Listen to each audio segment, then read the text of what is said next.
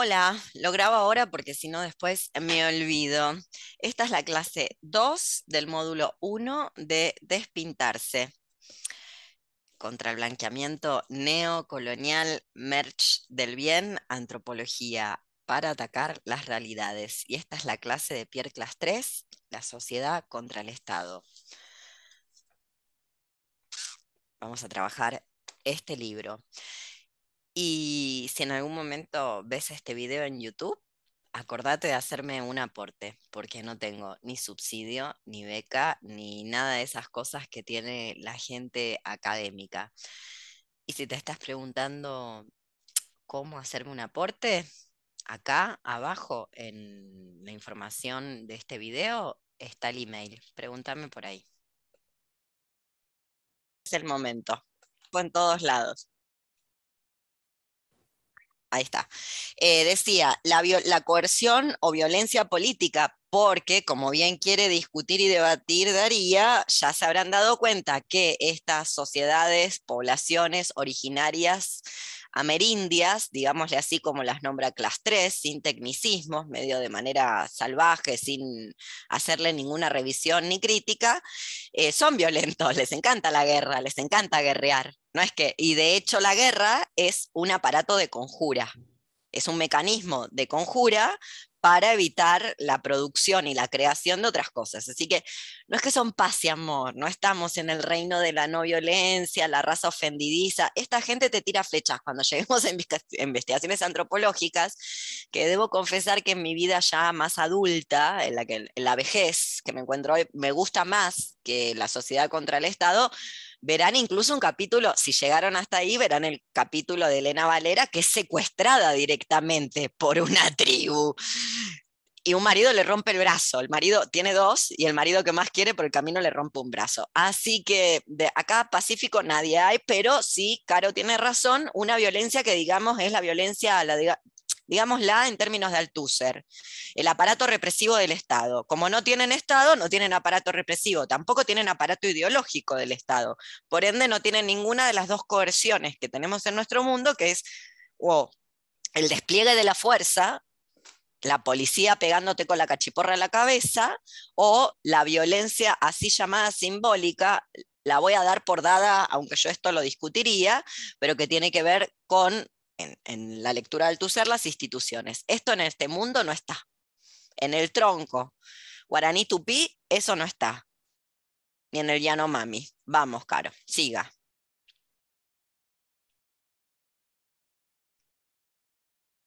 Em, bueno,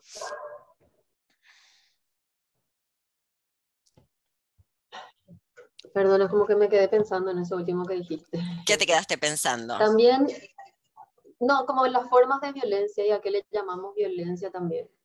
Porque no, porque a veces cuando leía este texto también pensaba un poco en eso que decís de hasta qué punto les está presentando como ideales, una idea que por ahí romantizada, que el mismo Pierre Clastres eh, digamos que retrata hacia estas personas, hasta qué punto les conoció, hasta qué punto no, porque hace como eh, un recuento de varios, de varios, de varias, de varios datos de hmm. otras investigaciones. Sí. Entonces, eso, como que me quedé pensando también, eh, a partir de lo que dijiste de la violencia, me quedé pensando eso. De hecho, perdón que te vuelva a interrumpir, recordemos que en buena medida este libro es una recopilación de artículos que han sido publicados en otros lados. Y que efectivamente esto es algo que todavía no hemos problematizado de lleno, pero que podríamos empezar a problematizar, que la antropología siempre tiene este problema. Por eso en el otro libro él toma la figura de Elena Valero, porque Elena Valero efectivamente logra vivir entre dos mundos, por la edad en la que se produce el rapto. Rapto, que lo digo ya por si no leyeron otro libro, no se produce porque fueron y la sacaron de su casa, sino porque la familia de Elena estaba en un lugar inexplorado de la Amazonía y bueno, se comieron el garrón de pisaron tierra que no les pertenecía y los cagaron a flechazos y esta nena quedó ahí. Era una nena, tenía 11 años Entonces, eh, para, problematizar ese eh, para problematizar ese intríngulis que siempre va a tener la antropología, que no puede no tener eh, la antropología y, el estudio etnográfico, efectivamente, ya sea o hay una romantización o hay hablar de un mundo del cual nunca se es realmente parte, o la peor, la peor que por suerte Clase 3 no la tiene, eh, la de considerar que son niños e infantiles porque no tienen lectoescritura, además de que no tienen estado. Bueno, sí, Clase 3 tiene, tiene un montón de problemas Clase 3, ¿no? A decir que no nos vamos a hacer las tontas, ¿no? Como es un, este es un libro de mayormente la compilación de 1978, más menos, años más, años menos, el feminismo ya había llegado a Europa, sobre todo a Francia. Recordemos que el segundo sexo es de los años 40 y Clase 3 parece que no le interesaba leer. En el otro libro es peor, directamente es peor. Lo cancelarían, pero, pero, y acá viene mi propuesta para recordar, esto no es un taller de antropología, esto es un uso poco ortodoxo de la antropología para pensar un imaginario que en realidad ya está inventado. Digo, no es la evolución natural de los homínidos llegar a la forma estado y todos los problemas que eso produce, sino por el contrario, esta gente encontró maneras de, por lo menos con ese problema, no tener que lidiar. Y al no lidiar con el Estado, en las palabras de esta antropóloga africana, nigeriana de apellido Oyegumi, el patriarcado no es estructural, entonces te puede tocar un buen marido, un mal marido, un medio marido más o menos o lo que fuera, pero no es estructural, que es la diferencia con nuestro mundo, que las instituciones mismas son creadas por el patriarcado.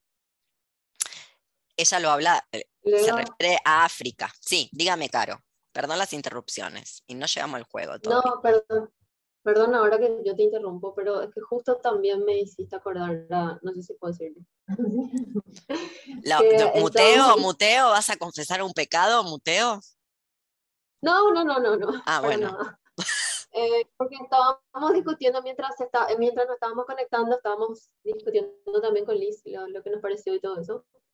Y ella me decía algo muy interesante que es que mm, permite discutir también con cómo el marxismo se, ¿cómo que dijiste? Como que era una receta en un momento que pudo haber funcionado, pero que sin embargo tampoco incorporaba otras formas de organización y que nunca quisieron hasta el día de hoy, por lo visto, incorporar. Los marxistas. sí. Como Clase 3 no es marxista. Clase 3 en este libro, todo su texto, sí. Por eso, es como justamente permite abrir un poco la cabeza de lo que es el marxismo y entender que, que, le falta un montón, no sé cómo decir, como... No le falta nada, sencillamente es inútil inservible, inservible, obsoleto y deja mucho que desear. Obsoleto. Y la verdad, la verdad, que si voy a hablar con un contractualista, quiero que vengan los que no temen venir con el látigo en la mano, los que dicen, hola, ¿qué tal? Yo soy el contrato social, yo soy Hobbes, yo soy Rousseau y acá vengo a imponerme. No uno que dice, no, soy bueno, pero todas las sociedades primitivas tienen que evolucionar hacia donde está Estados Unidos, porque si no, no se va a poder hacer nunca la revolución. La verdad que para hablar con alguien así, un nazi mal vestido, podríamos decir que Marx es el primer nazi mal vestido. Entonces yo quiero nazis bien vestidos, que vengan y una los vea, oh, he aquí un nazi, acá está viniendo, no nazis mal vestidos, como para pensar Luego, cuando vayamos a la cuestión de estructura, superestructura, lo termino de, ajusticiar a Marx, una persona que me cae fatal y que en Argentina hay un problema, sobre todo en los claustros académicos, del cual nos vamos a hacer cargo, formamos de algún modo parte, porque acá iletradas no hay, no hay Yanomamis ni Guaraní Tupí, así una no haya terminado la universidad o la haya dejado por el camino, digo, no hay, no estamos delante de culturas ágrafas y personas que forman parte de de culturas ágrafas. En Argentina, sobre todo en la Universidad de Buenos Aires, se produce un vicio abyecto, si los hay, que al día de la fecha la gente, los, el estudiantado y sus egresados dicen dos o tres veces Marx por oración y creen que son revolucionarios, lo cual es ya una vergüenza no resiste el menor análisis. No sé si pasa en Paraguay. En Argentina todavía pasa. Y en 2022, ¿viste? Decir 2022, decir Marx y creerse algo que pueda generar un cambio radical social es básicamente ser un estúpido. Pero bueno, ahí sigue la Universidad de Buenos Aires diciendo Marx, Marx, Marx cada tanto. Eh, nada, sí. Clase 3, ese vicio no lo tiene, por suerte es uno de sus grandes logros, creo yo, demostrar que efectivamente, no sé si lo dije en este grupo, en el otro grupo sí surgió, lo voy a citar al señor Aimé Césaire, del discurso sobre el colonialismo, insoslayable, es el padre de todo esto, un señor de la Martinica, así que es un señor negro, racializado. Recuerden que la Martinica, colonia francesa hasta el siglo XX, y César va a decir que las sociedades precapitalistas tienen como característica ser sociedades anticapitalistas. Y para ser anticapitalista hay que ser antiestado. Bueno, los guaraní, que están un paso adelante, digámoslo así, conjuran la formación del Estado. Logran que no tener un Estado. Un problema menos, vaya problema menos como se liberan conjurándolo mediante ciertas formas, algunas están en este texto, que tienen que ver con la acumulación. Ya lo veremos. Dale, Caro. Y luego pasamos al juego, ¿eh? antes de meternos de, lleno con, con el señor Class 3. Bueno, yo eso por ahora, eso nomás lo que tenía para decir. bueno. después. Sí, después qué. No, y que después vuelvo a ver mis apuntes y todo eso a medida que vamos avanzando. ¿Y de qué es el juego? Muy bien, vamos a empezar con vos el juego, ya que te tenemos acá. Bueno, eh, no, primero voy a hacer una, una introducción. Quiero que alguien me cuente, porque vieron que yo no tengo forma de coercionar, no tengo poder con coerción. No diría que no tengo ningún poder, pero no tengo poder con coerción, porque la diferencia entre el claustro académico y este Zoom es que yo no les puedo poner notas, no puedo arruinarles el promedio, cosa que siempre una en la carrera se encuentra con quien le va a arruinar el promedio y le va a joder la vida, porque con ciertos promedios, no importa cuán inteligente sea una, no tenés acceso a ciertos bienes que la universidad eh, bueno, dice que por lo menos en Argentina, de manera gratuita, dispensa a sus mejores estudiantes. Entonces, yo quiero que alguien me explique, en términos de Salins, así aplicamos el texto, vieron que leímos un texto sobre este señor Malchar Salins que vuelve a salir en este texto, porque también es alguien insoslayable, en términos de la creación de la subjetividad occidental, lo voy a decir en Deleuze Guattari, él no lo expresa de esa manera, pero está en el texto, ¿por qué es importante hacer las preguntas, las dudas del grupo en el grupo de Telegram? Que alguien me cuente.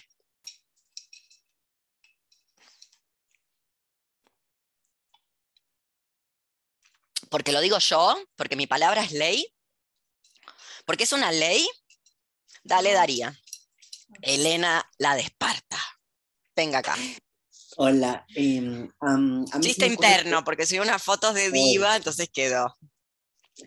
La que siembra la discordia. A mí Ahí está. Se me ocurre que es importante preguntarte en el grupo, porque si, si nos das la respuesta, una nos sirve a todas. Pero además, eso te evita más trabajo a ti.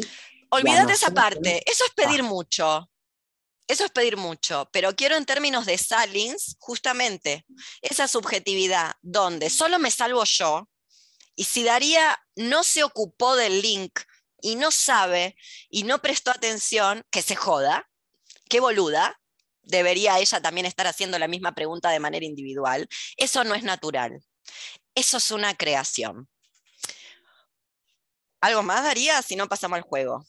Ese es el motivo, no porque lo digo yo, no porque lo digo yo, no porque es una regla, por supuesto, ahí viene la otra parte, explícala, Daría, que es verdad, es verdad, estaría bueno, porque también forma parte de la subjetividad occidental, no tener consideración por quien presta un servicio.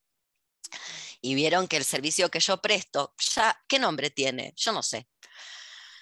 Está muy degradado, muy degradado. De, no sé, de la señora, no sé, de Diótima, que dicen que es la que le enseñó a Sócrates. Para acá hubo una degradación flagrante entonces, nadie se detiene a pensar, vieron que hay una cuestión de velocidades, por lo menos en clase 3, que clase 3 está señalando, de detenerse un segundo.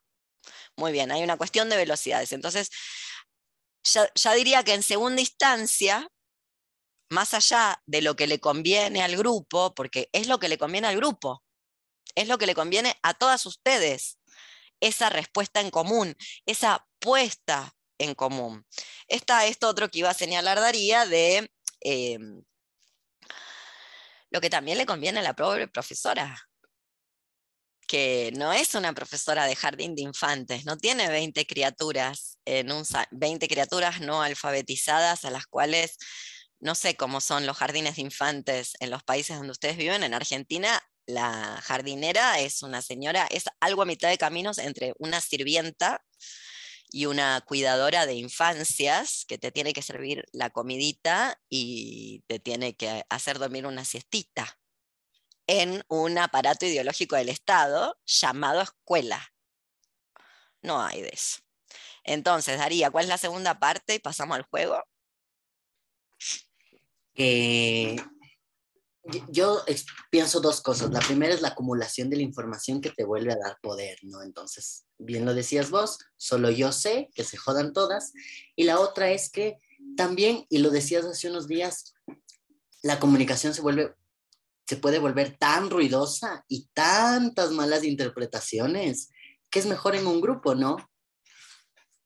Sí, Sí, porque imagínense contestarle a 20 personas en un mismo día, claro, eso si una no se puso a pensar lo que le conviene al grupo, que va a ponerse a pensar que pobre señora, 20 mensajes de texto preguntándole por el link puede llegar a ser bastante perturbador. Imagínense a alguien que te pregunta 20 veces la misma pregunta cuando hay un grupo. Pero bueno, lo quería señalar porque ya acá viene el juego eh, que ustedes me dirán si las grabo o no las grabo, las muteo o no las muteo, quiero que cada una, ah, tomando lo que decía Loreto hoy de que está muy silencioso el grupo y demás, me gustaría que se vuelvan a presentar, si así lo desean, cuenten qué expectativas tienen con respecto a la lectura y el estudio de estos textos, qué es lo que esperan, qué expectativas tienen de este taller y si pueden, que hagan algún comentario de esas expectativas con respecto a al menos los dos textos que ya tienen que tener leídos, Salins y este primero de clase 3. ¿Quién quiere empezar? Por eso digo, hoy va a ser largo. Si tenían planes, si a las 8 las esperaban en algún lado en Argentina, vayan avisando que llegan tarde o que no llegan, porque mm, vieron que después se graba, pero eh, se graba, lo libero mucho, mucho tiempo después, así que va a demorar. ¿Quién quiere empezar?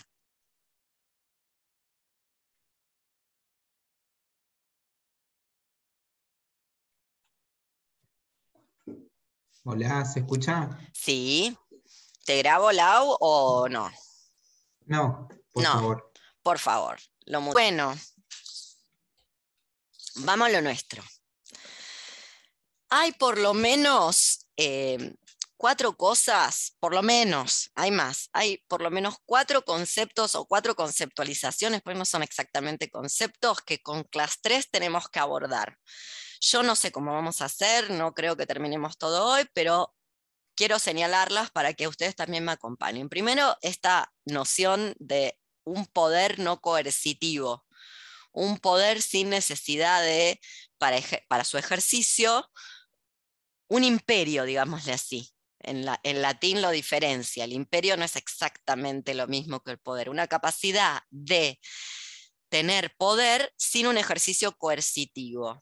Y de hecho, de separar liderazgo de ejercicio de poder lo tienen separado para que nadie se confunda y luego no tener jefecitos, etc. De hecho, y acá digo algo que Class 3 no comenta y para la próxima em, traigo, el es un fancinito que conseguí en México, de hecho, que ahora no me acuerdo el nombre, pero es una investigación que demuestra que la idea de cacique no es originaria, la inventan los españoles como tantas otras cosas porque divide y triunfarás. Y esta medida de separar a la población y de tener un jefe con poder, esto era algo que ya implementaron en la Edad Media, en la primera parte de la Edad Media, lo que se llama la Alta Edad Media, se implementa en Europa para separar al campesinado.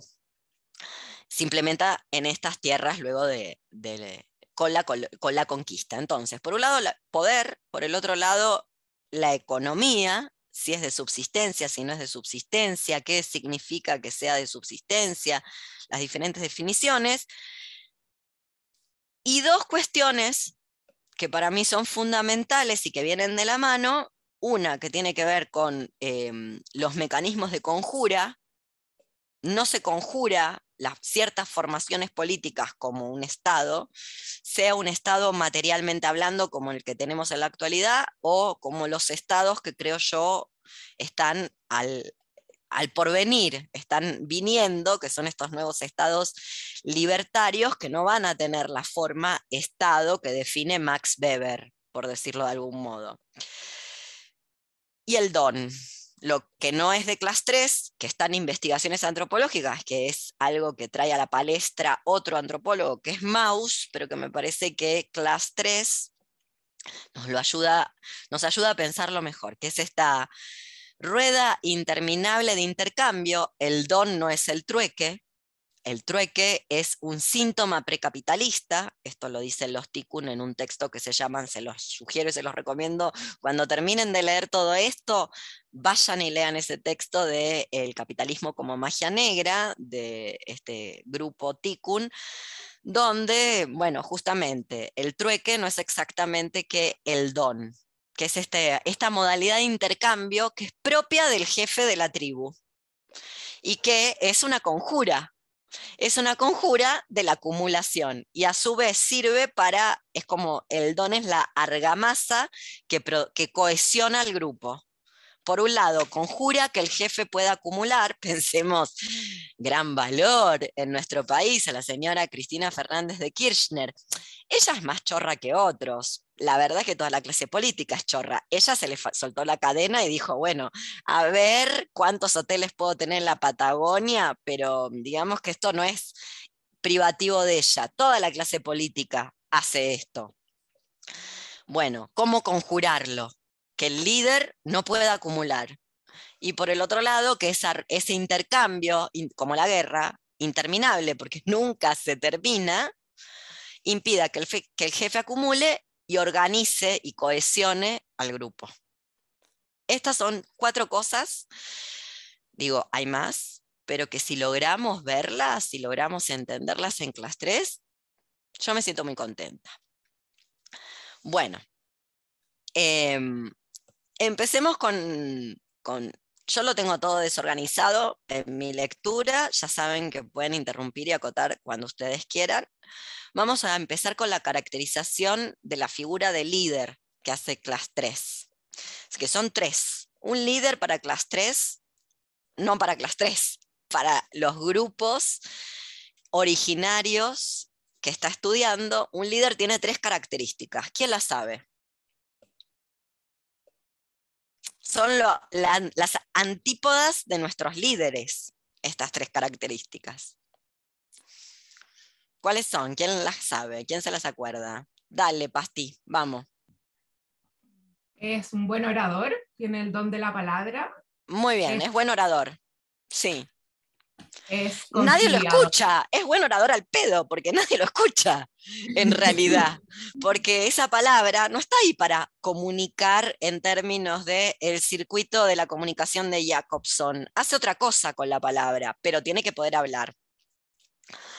Bueno, en Argentina, quiero dar los ejemplos argentinos, eh, creo que mm, Cristina Fernández de Kirchner es tan popular porque puede hablar de corrido, porque no conocemos en Argentina presidentes que puedan hablar de corrido. Entonces, Cristina se convirtió en reina solo porque no, no es tartamuda, perdón, capacitismo, me van a cancelar, pero me comprenden, ¿verdad? Lo que quiero decir. Que me disculpe el Dios de los tartamudos. En fin, bueno, sí, puede hablar, puede hablar, sabe hacerlo, tiene la palabra, tiene el don de la oratoria. Y acá también quiero em, explicar algo y citarles un texto que si han visto otros videos lo, ya lo he mencionado, siempre lo menciono, que es un libro que quiero mucho, que se llama Oralidad y Escritura, de un señor que se llama Walter Ong. ¿Por qué la oralidad es tan importante? Vieron que en nuestro mundo la oralidad no es tan importante, es más importante la escritura. La escritura es un subproducto de la oralidad. Y digo más, me aventuro. Casi que para escribir bien, yo te diría que tenés que poder hablar. hay, hay ejemplos que me refutan, grandes ejemplos que me refutan. Citaré uno, Joseph Conrad nunca habló bien inglés porque lo aprendió de grande. Hay quien me diría, tampoco lo escribió tan bien porque esas cláusulas no son del inglés, son del polaco, que es su lengua madre. No importa, a lo que voy es, y vuelvo a Walterón, la oralidad que en lo que tiene que ver con el estudio de esto que la, antropología dio a llamar pueblos etnográficos, los presenta como infantes, de hecho es la etimología de la palabra infante, infants, que no tiene, no tiene capacidad de hablar, en realidad es aquello que los constituye más íntimamente y no tiene que ver con la infancia, por el contrario, por el contrario. Y digo más, no poder escribir, no poder acceder ni adquirir, porque la tecnología de la escritura no es algo que todas las mentes puedan hacer, lo digo ya, no tiene que ver ni siquiera con poder tener una buena narración. El ejemplo que siempre doy es el señor Homero, que se acuerda todos los cantos, es el, que más se acuerda de todos los aedos, es el que más se acuerda cantos de cantos épicos de esta gesta llamada guerra contra Troya. No obstante, parece que era ciego. Eso es lo que quiere decir su nombre. Y no solamente era ciego, sino que además no había alfabeto. Lo ponen a recitar todos los cantos justamente porque se acaban, le acaban de comprar a los fenicios un alfabeto. Entonces dicen, bueno, vamos a ponerlo por escrito, a ver cómo anda esta tecnología. Ser buen orador es un rasgo de líder y la capacidad oral yo me aventuro a decir que es todavía más importante que la de la escritura. Yo que me dedico a la palabra escrita, diría que es todavía más importante que... Em, es más importante la oralidad, puesto que la escritura es un subproducto de la oralidad. No nos vamos a encontrar con ninguna civilización, cultura, etcétera, que no pueda hablar, pero sí nos vamos a encontrar con poblaciones ágrafas o con situaciones de eh, pueblos semiágrafos. Los griegos son semiágrafos. Ustedes se creen que todos los helenos adquirieron la lectoescritura. No obstante, todos podían narrar, contemplar, contar y saber de los mitos. Los mitos que hoy nos fascinan. Muy bien. Otro más. Dale, Pasti. Eh, Buen orador. Era, el que más trabajaba eh, en el sentido de que. Eso viene. Momentito. Ahí clase 3 ah, se equivoca. No, no, no. Está bien lo que decís pero se equivoca Class 3. Se equivoca porque justamente no la ve ni cuadrada, porque es un sorete, un sorete franchute, machista, horrendo. Viene antes, es generoso con sus bienes. Vamos a, decirlo así. tiene que, producir bienes para eh, estar entregando. Entonces, Muy bien. que tiene que, estar produciendo artefactos. él todo el tiempo tiene que estar regalando. Un buen líder es generoso, regala, todo el tiempo da. Muy bien, esto es un mecanismo de conjura no tiene nada, es el más pobre.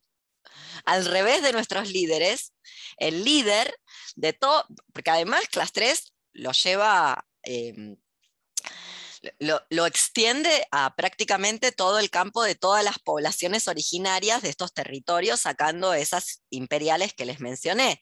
O sea que es más o menos un rasgo característico tanto del tronco guaraní tupí como los Yanomami, como los guayaquis, todos estos tienen esta característica. El líder es el más desposeído, porque todo el tiempo está, porque su prestigio, una podría decir, lo compra, lo compra con regalos por ende, él se desposee, es el que menos tiene. Bien. El líder es un siervo, en realidad, de la comunidad, porque para mantenerse como líder tiene que estar todo el tiempo entregándoles cosas. Cosas que, y acá es donde se equivoca Class 3, ¿quién hace las cosas que el líder entrega? Tu esposa, me imagino. Claro, por eso es el que goza, es el que goza de algo que no gozan los demás, que es que... Que puede tener varias esposas. Exactamente, porque es el grupo familiar. Que él explota, no lo dice así Class 3, probablemente la explotación no sea exactamente igual a la explotación del capitalismo, no obstante, tiene a la familia trabajando haciendo collares, plumas, eh, eh, lo que se nos ocurra que podamos intercambiar. En un intercambio donde el líder da y lo que recibe es, ¿qué? Prestigio. Mira qué bondadoso, mira qué bueno. Pero si es una conjura, es una conjura de un líder que puede acumular. Como no tiene nada, tampoco puede comprar luego nada, porque no tiene nada.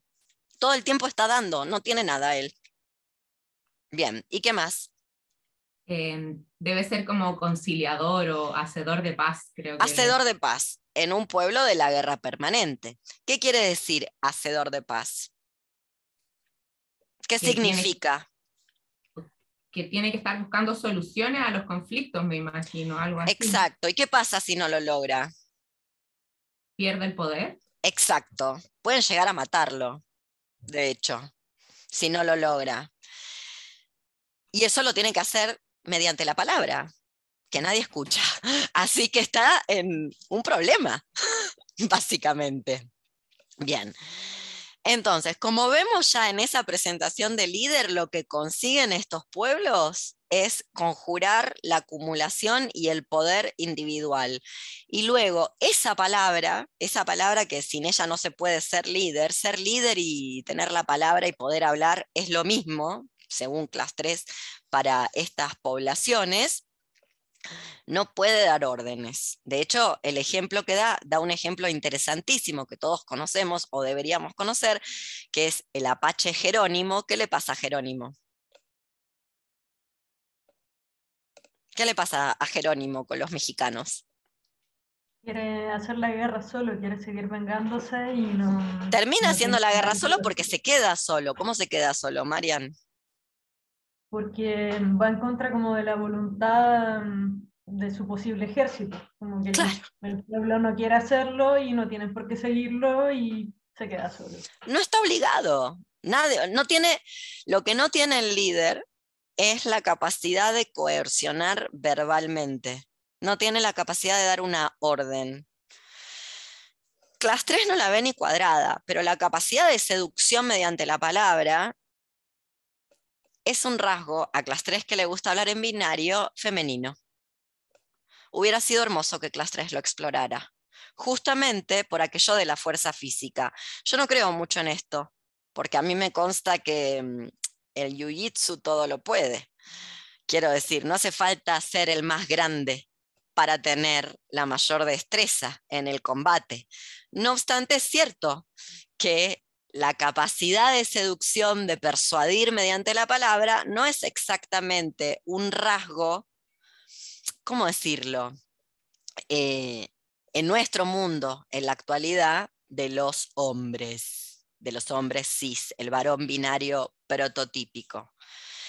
Y esta, esta característica del líder, tener que estar convenciendo permanentemente, es algo que no es solamente que mm, Class 3 lo podría haber mencionado, lo mencionaremos nosotras, no es solamente un rasgo de los indios de acá. Si ustedes leen la Ilíada, verán que Agamenón todo el tiempo tiene que estar convenciendo a su ejército de que lo siga y que su ejército hace lo que se le canta al forro de la chota. Así. Aquiles nunca lo obedece. Aquiles, ¿quién es? ¿Quién sos? Rey de reyes, sí, todo bien, tómatela. Su ruta. O sea, la estasis, la revolución, el alzamiento siempre está ahí, siempre está agazapado. Lo mismo pasa acá. Bueno, no tiene poder de decisión, no puede dar órdenes, no tiene capacidad de mandar a ejecutar nada. Esto es interesantísimo, es una concepción completamente distinta a la que tenemos en la actualidad de un líder. Por eso la gente luego busca desesperadamente líderes porque quiere que le digan qué hacer, básicamente. Esta gente no quiere que le digan qué hacer, lo que quieren de su líder es otra cosa y definitivamente no es que les dé órdenes porque y de todas maneras no lo obedecerían, no las obedecerían. Ni que les reprima. No, no tiene la capacidad. No, no tendría cómo hacerlo. Bueno, puede hacerlo él de manera individual. ¿No? O sea, él sí lo puede hacer de manera individual, como otro guerrero, guerrero contra guerrero, pero no puede mandar a atacar, no puede mandar a... no le harían caso, no lo obedecerían. Eh, bien, o sea, esa capacidad de habla no está anudada como en nuestro mundo a la ejecución de una orden. De hecho, nuestro mundo es muchísimo más eh, desgarrador porque muchas veces esas órdenes no vienen con la forma orden, vienen eh, ocultas, ¿no? Cuando el jefe de tu trabajo te dice, ¿podrías por favor hacer tal cosa? No es ni un pedido ni un ruego, la fuerza locucionaria de eso es o lo haces o te despido, es una obligación. Bien, eso no, no ocurre. ¿Qué es lo que dice Class 3 al respecto? Que lo que consiguen con lo que consiguen con estas características es neutralizar, también le podemos decir conjurar la virulencia de la política, la virulencia que tiene la política en la actualidad, que puede, a ver, como si no le alcanzara con tener decretos de necesidad de urgencia, tiene policía, por ejemplo, y tiene un ejército. como si no alcanzara con decir, bueno, esto va a ser así, y dictaminar cómo va a ser las cosas, además tiene un ejército. Bueno, el jefe traduce, va a decir clase 3, la dependencia con su grupo, depende de su grupo de manera directa, no al revés. Él los necesita a los otros, no al revés. Bien. Em, ¿Qué más al respecto de esto? Si las sociedades, que lo, que, por supuesto, como bien decía Pat, uno de los problemas de clase 3, problema que critica que, le critica a la antropología y yo creo que se puede extender también a otros órdenes como el psicoanálisis, como Freud, eh, con, esta cuestión de designar de manera negativa, no obstante, él también la realiza. Pero vamos a avanzar, vamos a concedérselo para poder seguir en su discurrir a ver qué nos está queriendo decir con esto. ¿no? Si en las sociedades con Estado, ¿cómo funciona la palabra? Es el derecho del poder. La palabra es el derecho del poder. Es el poder el que decide qué se dice, cómo se dice, cuándo se dice y qué es la libertad de expresión. El derecho del poder en nuestras sociedades occidentales con Estado es decidir sobre la palabra. Esto es un debate que está muy candente y que nos vamos a ir a la bosta con este debate. No, no acá en el grupo, quiero decir el mundo por lo menos en Sudamérica en este momento, y es un debate que en Argentina está peor que nunca al respecto de la violencia de la palabra. Voy a dar un ejemplo. Hoy veía una modelo, porque es una modelo, Cintia Fernández, la pueden buscar, además de, una, además de ser una nada, porque la verdad, así como ustedes me decían, bueno, yo hago esto, ¿qué hace Cintia Fernández? Nada. ¿Cuál es su métier? Nada, no sé nada. No obstante, hacía como una suerte de, no sé, video, TikTok, gilada, body positive. Es más hegemónica que la hegemonía misma. Es una roca. O sea, está musculada, nivel, eh, se desgrasa un poco y se va a una competición de fisicoculturistas y la gana. ese nivel de cuerpo. No obstante, mostraba la mini estría que tiene, porque debe tener una, y la mini celulitis que tiene, que la, tiene cualquier, la tienen hasta los hombres cis que toman testosterona para meterse en la jaula del UFC. O sea, ese nivel, y ella hacía toda una performance de body positive contra la violencia que recibe en las redes, que no se la puede creer nadie, porque ir a decirle fofa a Cintia Fernández, que es casi una físico-culturista, no se lo cree nadie. Ella tampoco debería creerle, creerle a la gente que le contesta, se te mueve el culo como gelatina. Debería saber que no se le mueve el culo como gelatina, que lo tiene de granito. Y dejarse de joder. Bueno, por eso digo, el poder en nuestras sociedades con Estado, va a decir clase 3, son quienes deciden sobre la palabra. ¿Qué palabra está bien, qué palabra está mal, cuál palabra es violenta, cuál palabra no es violenta, cuál se puede usar, cuál no se puede usar?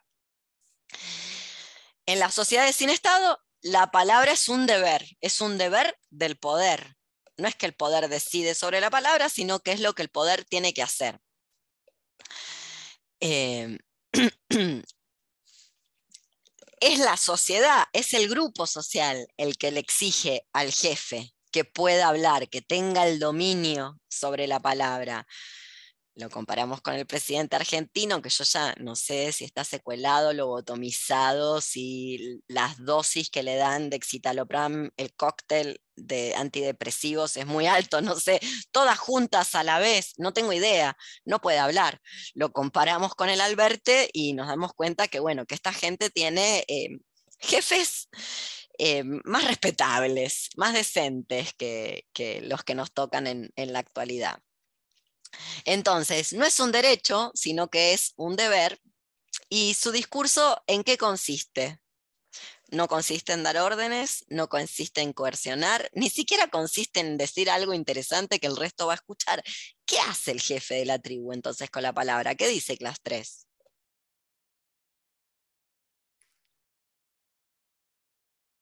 ¿Quién lo quiere decir? ¿Qué entendieron de esa parte? Estoy en el capítulo 7, si se preguntan, ¿dónde carajo está? ¿Por dónde empezó? Bueno, empecé por ahí. Leo, yo no, no, sé si lo puedo decir técnicamente, pero un poco lo que entendí en relación a, eh, como que dice obviedades, como que repite cuestiones, habla de la tradición, de seguir el camino de los ancestros, y esta cosa de que nadie lo está escuchando, pero como que tiene que sostener casi como si fuera un ruido blanco ahí el, este, la repetición eh, mecánica de algo que es obvio, incluso habla después como de la cuestión más poética de ese lenguaje y demás, pero eso es otro tema. Este, como que la palabra no tiene un peso, que ahí lo diferencia justamente de los profetas después, ¿no? Como que no tiene un peso performativo, la palabra no genera ninguna acción, sino que es, algo que se sostiene por la propia inercia como de, del rol que, que desempeña. Y esta cosa de que nadie lo escucha, pero a la vez lo están escuchando porque tiene que hacer, porque saben que ese es su laburo. O sea, nadie le da pelota, pero lo tiene que hacer. Entonces están con la oreja ahí mientras cada uno está haciendo la suya, digamos. Exacto. No sé. Exactamente. Es una palabra que lo que hace es celebrar la vida tradicional, va a decir Class 3. Y es a lo único a lo que puedo apelar para resolver el conflicto cuando se suscita y lo que le importa, y le debe, es él el que le debe la palabra a su sociedad. Ya te doy la palabra, no, hablando de palabra, ahora te doy la palabra.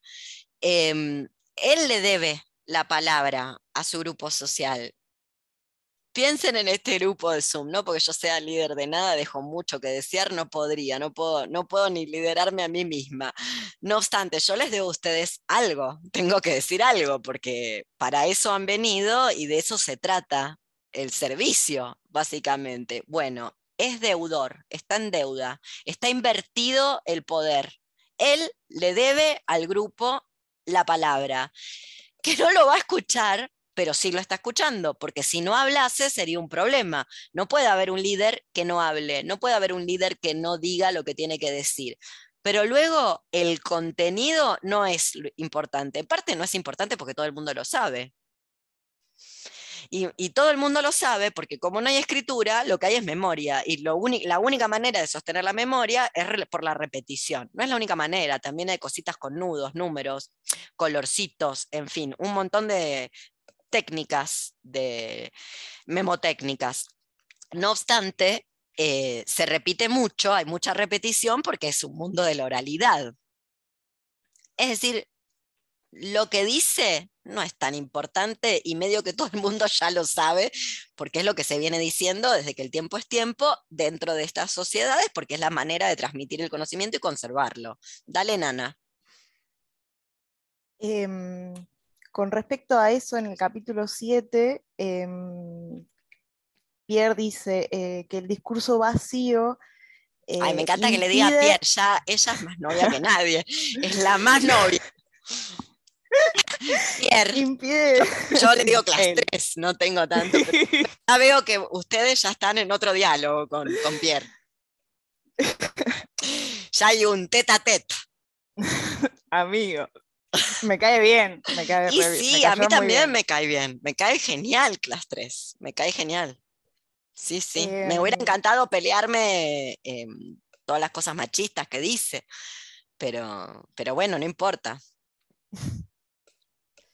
Dale. Eh, que el discurso vacío, justamente este eh, repetir las historias y no decir nada realmente, es lo que impide la toma de poder por parte del que ejerce la palabra.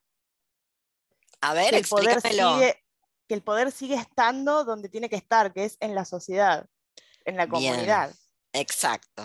Este, y además, eh, yo a esto lo uno con el otro texto que em, cuando habla también del de el rol del, jefe de, la tribu, eh, no es un moderador de, la discusión, no, no, hace juicios, no, se es un mediador, claro que no. de, ningún lado. Lo que hace es recordarles que, que, forman parte de un nosotros. Es, esa la vía que tiene para, para que se llegue al acuerdo entre las partes, que es la tarea, digamos, básica del jefe, que también es parte de lo que se hace en la iniciación de los jóvenes a la vida adulta. Bien. Es, saber ese que formas parte de nosotros, no sos menos que nadie y no sos más que nadie. Excelente. Y entonces, ¿por qué no te sale pedir las cosas por Telegram? Ya, no, no me sale. Por segunda vez en la semana, Nana, si estás entendiendo esto del nosotros, bueno, después me contás. Sí, exactamente eso que acabas de decir. Eh, volvelo a decir porque estuvo perfectamente bien explicado. Si hay un conflicto, él no puede ser juez.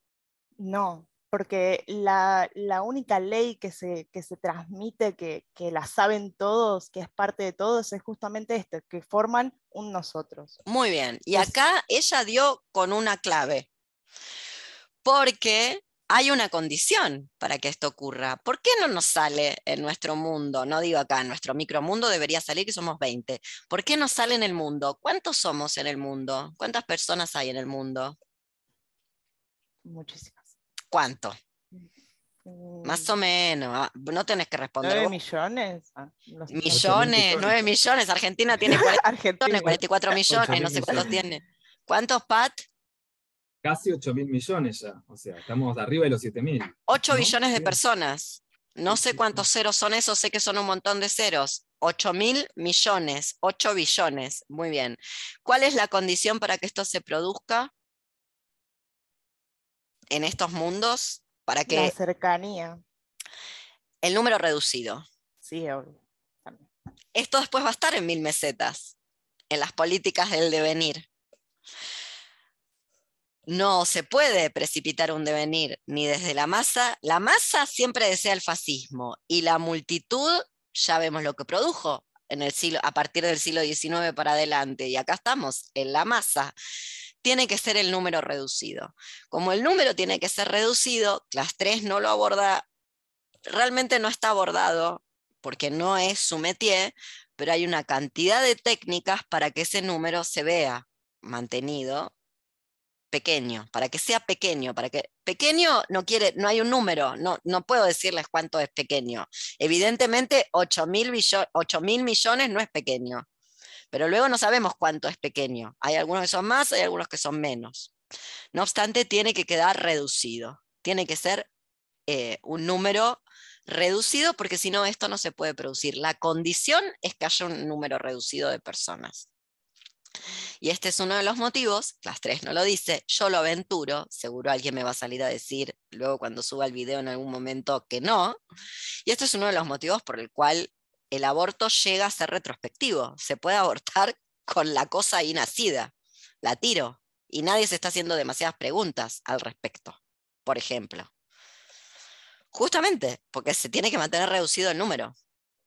En una sociedad donde todas las mujeres tienen que tener más de un esposo, porque hay, hay menos mujeres que hombres, luego debe haber mucho embarazo no deseado.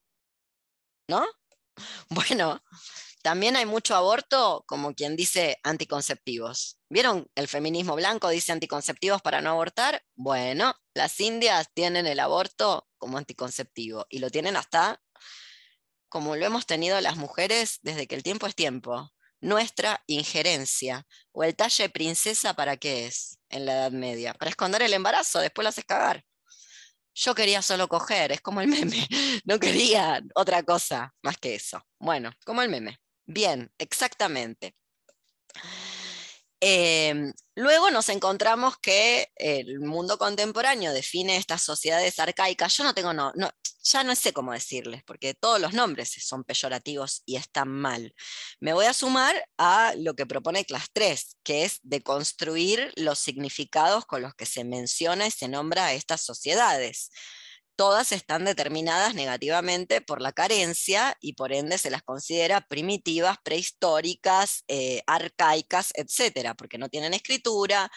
Si no tienen escritura, lo que nos va a decir la disciplina llamada historia es no tienen historia. Sin escritura parece que no hay historia, no se puede, lo cual es falso. No obstante, así se considera y por ende tampoco tienen estado. Como no tienen ninguna de esas tres cosas, entonces parecería ser que estamos ante sociedades que el capitalismo, porque la antropología fue creada por el capitalismo, si bien no es lo mismo, e, no es lo mismo Marco Polo narrando sus viajes que, a ver, alguien bien deleznable, ¿quién se les ocurre? Malinowski, que después escribió en sus diarios en polaco que nadie entendía, indios de mierda, muéranse, basuras, no los tolero más. Igual está bien, viste, en algún lado hay que hacer catarsis, pero la esposa saben que a Malinowski después le publicó los diarios. Bueno, lean los diarios de Malinowski, son hermosos. Ahí vemos como su objeto, que tanto respeta y el relativismo cultural, se lo está pasando por el forro del culo. Bueno, volviendo. Entonces, el occidente capitalista llama a estas sociedades de la subsistencia. ¿Por qué les dice de la subsistencia? Alguien que me cuente. Esto es un punto fundamental. Recordemos que dijimos conjura, don, economía, poder. Bien, ¿Por qué se considera que son economías de subsistencia? Salins, que es a quien leímos primero, da por tierra con esta teoría, gracias a Dios y a la Virgen Santa que lo tenemos a Marshall. Porque es una pamplina decir que estas son sociedades de la subsistencia. Pero ¿por qué se dice que son sociedades de la subsistencia? Nuevamente, porque están determinadas negativamente y ¿qué es lo que no tienen? ¿Qué es lo que no hacen? No producen excedente. ¿no? producen excedente. ¿Y por qué no producen excedente? Porque no lo necesitan. O sea, o sea no producen lo que necesitan para. O sea, y les sobra incluso, pero les sobra en términos de que para con, poca cantidad de producción, bueno, lo, del hacha, ¿no? Como que con, la, con lo que producen a través de su trabajo, creo que dice que son tres horas diarias en promedio de trabajo, se abastece toda la comunidad y no tienen la lógica de, justamente, occidental, de seguir, produciendo indefinidamente para acumular, justamente porque eso es después lo que trae el bardo, esa acumulación y qué se hace con, esa, con ese excedente, ¿no? Entonces no, manejan esa lógica. No manejan esa lógica, ni siquiera se lo plantean. No existe la capacidad. A esto es lo que yo, yo le llamo mecanismo de, de, conjura. No es que es una idea implantada que vos desde los principios, como un principio ideológico, tenés que mantener. No lo podés ni concebir. O sea, concebirlo sería una aberración. Sería como, ¿qué? O sea, ¿se puede, para qué, ¿se puede hacer eso? O sea, ¿quién haría eso? Qué, qué ilógico. O sea, ¿En qué mundo vive esta gente? ¿Quiénes son? ¿Cómo vas a hacer eso? No existe, la, no existe la posibilidad de producir una imagen mental donde vos digas voy a acumular para tener para después. No, no existe ese pensamiento. Por eso, ya les doy la palabra a Renata y eh, son consideradas sociedades de la subsistencia. Y además, por algo que es también, que va de la mano de determinarlas peyorativa y negativamente, porque dicen que no tienen, las no tienen los dispositivos técnicos para poder hacerlo. Y acá, Class 3 dice algo relevantísimo, da una definición de tecnología, porque Class 3, como es muy inteligente, no es antitecnología, no es un primitivista, y ya lo digo, Salins tampoco. Esa es una lectura pésima, chota, mal hecha, de anarcos primitivistas que luego cuando se corta el agua se van a lo de su mamá a darse una ducha, si es que se duchan. Bueno, básicamente, porque en ningún lado eso de Salins o de Class 3 se lo van a encontrar, justamente porque esta gente es inteligente y sabe que la tecnología tiene una definición, un conjunto de procedimientos para asegurarse el dominio del medio natural adaptado a y en relación con sus necesidades. Es decir, no es el dominio, como dice Marx en el Capital, durante mucho tiempo, como dice Marx en el tomo 1 del Capital, lo tengo muy allá lejos ese tiempo. El hombre durante mucho tiempo ha observado, ha contemplado la naturaleza, es momento de que la transforme. Impensado, eso no se le ocurre a nadie, es como acumular. No se puede producir la imagen mental. Piensen en imágenes mentales, si lo logran, de cosas que nuestro mundo no podría pensar. Yo voy a decir un par, no voy a grabar porque problema voy a acumular para tener más. ¿Qué iba a decir Renata? ¿Qué iba a decir Pasti? Y luego sigo. Vayan cancelando si salían, que son las 7 y 10 y tengo como tres páginas y una ya directamente no la escribí, pues el capítulo ese de las mujeres que de memoria se lo discuto a Pierre. Pierre, ya vas a ver. Dale. ¿Qué vas a decir, Renata? Esperá, esperá, que Renata habló menos que vos, Pasti, vos hablaste bastante. Eh, no, con respecto a esto que decíamos del excedente, no recuerdo si es eh, Salins o las tres que lo menciona, pero, pero que dicen que no es que por no tener excedentes eh, producen justo y necesario lo que necesitan, sino que cuando tienen excedente lo utilizan dentro como no para capitalizarlo, para eh, intercambiarlo, sino que, no sé, por ejemplo, lo usan en alguna fiesta. Entonces, eh,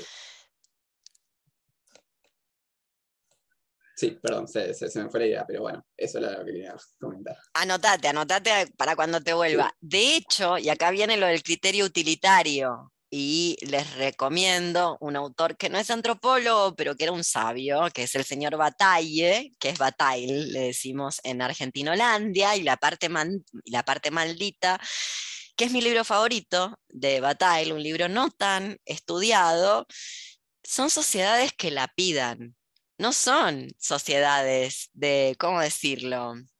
que no malgastan, por el contrario, la pidan recursos a lo pavote porque como son pocos, y hay mucho, se pueden lapidar. Justamente hay algo que la antropología elevó a la altura de, mm, bueno, ¿cómo decirlo? Es una suerte de, no existe, porque no se llama así, más que, no se llama así en todas las culturas originarias, pero le dicen potlach. Mouse le dice potlach, y que tiene que ver con el intercambio, con el don.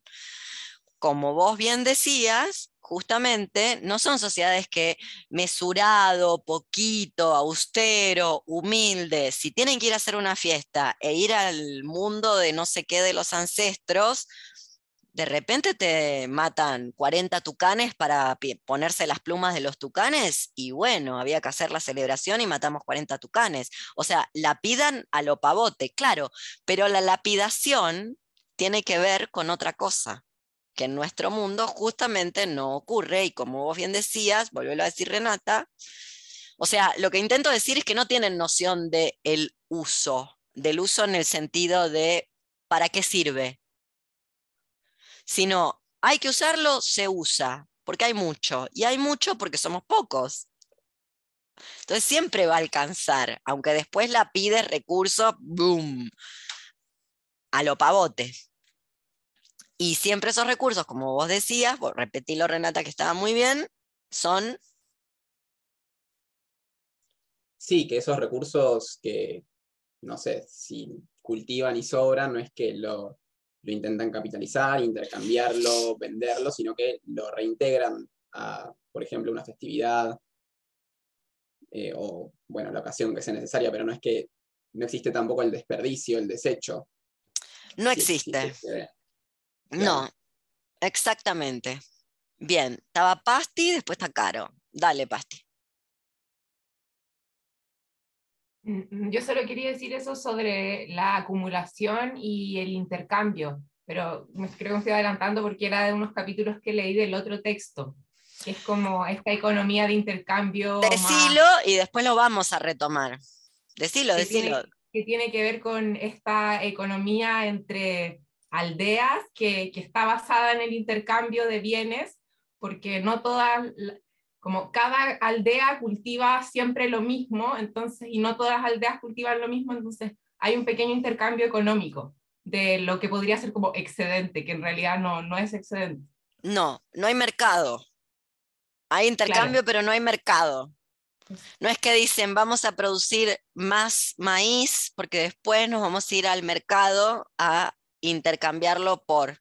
Ese intercambio es una manera de cohesionar, por eso no hay un excedente que luego se pueda vender o trocar en un mercado, porque ese intercambio no es un trueque.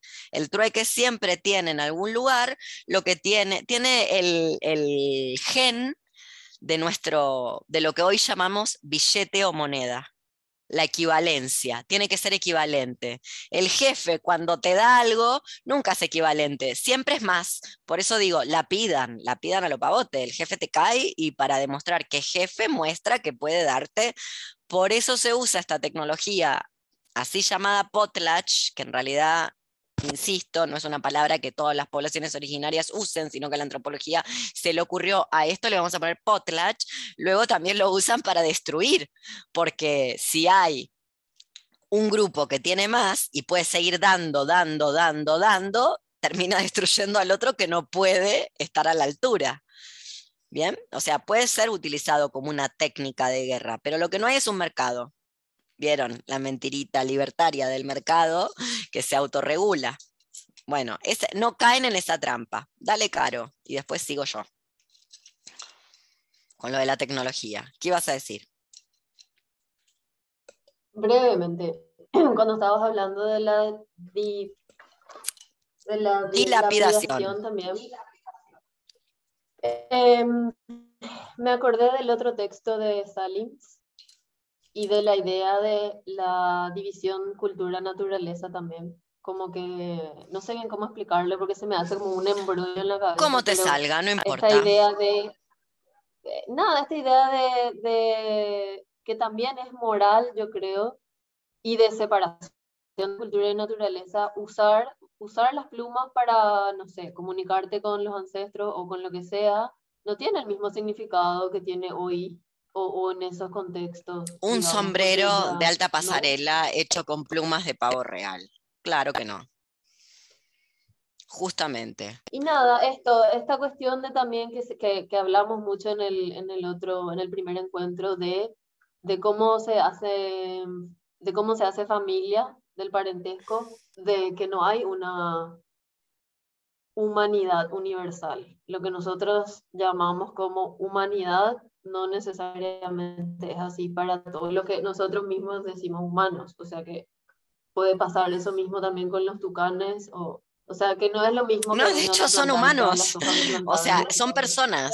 Efectivamente, son personas con otra forma.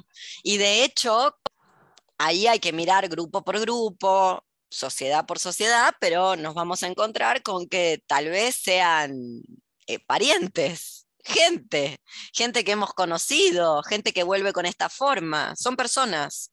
En vez de pensar lo animal en una, ven lo humano en los animales y los animales luego tienen, están a niveles piensen en, lo que le ha llevado a la militancia animalista eh, occidental, piensen, muteate que si no entra el sonido, es, piensen lo que le ha llevado a la militancia animalista eh, occidental más o menos moderna demostrar, refutar a Descartes, que Descartes cree que los animales no sienten, que cuando llora un animal en el matadero es como una máquina que chirría, demostrarle que sí, que tienen emociones y sentimientos, que sienten cosas. Luego las procesarán con imágenes mentales o no, con eh, un tipo de comunicación verbal, no verbal, bla. Pero si sienten, no de hecho ahora hasta las plantas dicen que tienen sentimientos y emociones. Yo todavía no leí ese libro, pero me, ya me lo pasó un alumno. Entonces, fíjense el grado de avance, de avance que tienen con respecto a el mundo. Somos hijas de Descartes. El cogito occidental es el cogito cartesiano. Ojalá hubiera ganado Spinoza, que compartió el mismo momento con Descartes, pero ganó el choto de Descartes. Y en Descartes, los animales son máquinas. Yo iría más lejos. Diría que las máquinas sienten y preparémonos para lo que se viene, porque se van a vengar de lo que le estamos haciendo y de haberlas producido. Y además, como no son máquinas more geométrico, por decirlo en espinociano, es decir, no están hechas por el universo y su entropía, sino por esta basura que somos, el ser humano occidental o occidentalizado, prepárate, porque lo que se viene va a ser ver Terminator como Heidi. Terminator va a pasar a ser Heidi. Ya lo es. A ver si el algoritmo que se creen que es, si no es un agenciamiento maquínico. Y acá estamos todas. Entendemos el texto, hacemos lo contrario cuando lo tenemos que llevar a la práctica. Bueno, esto en este mundo no ocurre. Efectivamente. Eh, ¿Quedó alguien? No. Entonces sigo. Los equipamientos tecnológicos, lo que va a decir clase 3, para eh, derrumbar esta idea de que no acumulan, no producen excedente, no son una sociedad de superávit como quiere Marx para llegar a la revolución y que todo el mundo tenga y como el capitalismo nos prometió y no sé por qué seguimos creyendo en eso, porque no tengan los medios técnicos, sino porque mm, no, porque tienen conjurada lo diría así yo, porque tienen conjurada ni siquiera la posibilidad de crearlo, de pensarlo, y lo bien que hacen. La tecnología pueden llegar a tenerla porque cuando les ofrecen las hachas de metal la tienen, no obstante, no lo utilizan para eso. Dicen, qué buena esta máquina, que me ahorro horas de trabajo para rascarme el ombligo a la sombra. ¿Qué decirte? Yo creo que acá voy a tirar una que está mal y es un derrape, pero la tiro igual. Yo creo que mucho ha tenido que ver con em, vivir en, bajo ciertas condiciones climatológicas, por decirlo de alguna manera. Vieron que una de las características del mundo del capitalismo tardío y de los últimos, ¿qué? 50, 70 años es el confort. Cuando vos vivís en el mundo tal cual el mundo es, bueno, o hace mucho calor, o hace mucho frío, o hace mucho viento, entonces no querés estar 10 horas parando el clima con el rostro y la espalda. No querés estar 10 horas haciendo, trabajando. Luego no hay mercado, no hay excedente, no se puede acumular. ¿Para qué lo harías? ¿Me explico? O sea, poder vivir en un mundo que no esté mediado técnicamente para producir para producir una ficción de confort, porque ustedes están cómodas, porque yo no, pero me dicen que vivo en el confort, porque no, porque no duermo en el piso, duermo en un colchón que se fabricó industrialmente, no me lo fabriqué yo. Bueno, en el mundo donde viven los guaraní tupí, Caro y Liz no me dejan mentir, en verano hace mucho calor y con el calentamiento global no sabes el calor que va a ser. Entonces, cuando a la gente se le dieron, mira, con el hacha haces el trabajo que hacías en cuatro horas, lo reducís a dos, dijeron, dame tres, dame todas las hachas que tengas y nos dedicamos a descansar más, que hace una calor tremenda, este calorón, básicamente. Y también es propio de estos fenómenos eh, climatológicos eso lo explica Kropotkin, lo de las especies cooperan. Bueno, cuando se te viene la Siberia encima en su crudo invierno, ¿qué vas a salir? ¿A competir con los otros tres que quedaron vivos y a comértelos? No va a haber luego que comer. Así que vas a tener que cooperar un poquito y detenerte en tus ansias de em, más y más. Bueno, en fin, pero los equipamientos tecnológicos en estos mundos, va a decir Class 3, se miden por la capacidad de satisfacer las necesidades de la sociedad, no por lo que se puede. ¿Quién necesita un perro robot? ¿Alguien necesita realmente un perro robot? No, nadie necesita un perro robot. ¿Y entonces para qué lo están fabricando? Y bueno, un día va a ser un policía perro robot. Y va a estar más complicado que lo que está ahora, que ya está bastante complicado. Bueno, no producen, no es que no tengan tecnología, no es que sean antitecnología, ni siquiera son primitivos. No tienen, no, no necesitan, no crean tecnologías que no satisfagan las necesidades que tienen. Por ende, no acumulan, por ende, luego no pueden no sé, ¿dónde era que leí? Taiwán, no sé, en un lugar por el estilo, eh, clonaron un lobo. lo está mamantando una perra beagle. Alguien que vaya a salvar a esa pobre perra beagle se lo va a comer. A ver si el lobo va a identificar eso como mi mamá. Se la va, se la va a comer, ya sabemos. Bueno, eso es el ser humano occidental del capitalismo tardío. Clonar lobos, qué buena idea. En una perra beagle. Ya está es comida la perra del lobito que acaba de parir. Pensémoslo así. Bueno. Y ahí, ahí leo. Dale, Max. Que te interrumpa. no, por favor. La distinción que hace como la sociedad primitiva, como etnocéntrica, y la sociedad occidental como enocida, ¿no? Totalmente. Eso es del otro libro, porque ustedes ya están leyendo los dos, pero efectivamente, sí. Sí, no va a haber ningún pueblo etnográfico que sea etnocéntrico, e, e, etnocentrado, si bien son todos yoicos, porque no tienen concepto de ser humano universal, pero todos son la gente. Cuando les preguntas quién sos, la gente, yo soy la gente. ¿Y el otro qué es? Ah, no sé, acá somos nosotros, la gente. Es interesantísimo eso, que todo el mundo sea la gente. Yo creo que también, también, esto debe ser como lo del clima, un derrape lo digo igual, eh, me expongo, y si está mal, está mal. Pero creo que eso también debe haber tenido que ver o tiene que ver con em, que no haya tanta gente, por ende no te cruzas con tanta gente, como para andar flasheando que, como, como flasha el mundo occidental, que todos somos hermanos del mismo mundo, del ser humano occidental, y que además debe haber seres humanos en otros planetas. como no alcanza que este esté lleno de seres humanos, debe haber otros en, otros, en otras galaxias. Viste que antes de que la deforestación y, que se desmonte eh, el Amazonas no era tan fácil encontrarse gente como bien el relato de la pobre niña secuestrada. Esa gente no estaba buscando pueblos originarios. Y eso fue en 1938, o sea, ayer no más. No estábamos hablando del imperio persa, por ejemplo y ya ahí metieron el pie un poco lejos de donde correspondía y se encontraron con algo, la otra gente que estaba ahí no se los esperaba porque por ahí no pasa nadie y tiraron flechas con veneno, punto. Y secuestraron a una nena. A, las... me meto en el otro libro, luego volveremos. La secuestraron porque quedó sola, la familia la abandonó, salió corriendo. Entonces quedó sola, ¿qué iban a hacer? La agarraron. La vieron, dijeron, es mujer, no sirve, me sirve, pumba, para adentro, para la tribu. Lo digo porque no es que fue un secuestro extorsivo, que se metieron en la casa y la sacaron de los pelos. En todo caso, la familia dijo, ah, vienen los indios, me voy corriendo, están tirando dardos envenenados y dejaron a la hija mujer ahí, lo opuesto, la abandonaron. Bueno, la agarraron. Efectivamente. Entonces, seguimos. Eh, Class 3 va a argumentar y va a demostrar que si las sociedades, así llamadas arcaicas, primitivas, originarias, el nombre que acá, acá ustedes coloquen el nombre que quieran, porque igual va a estar mal. Para que esté bien, tendríamos que decir nombrarla.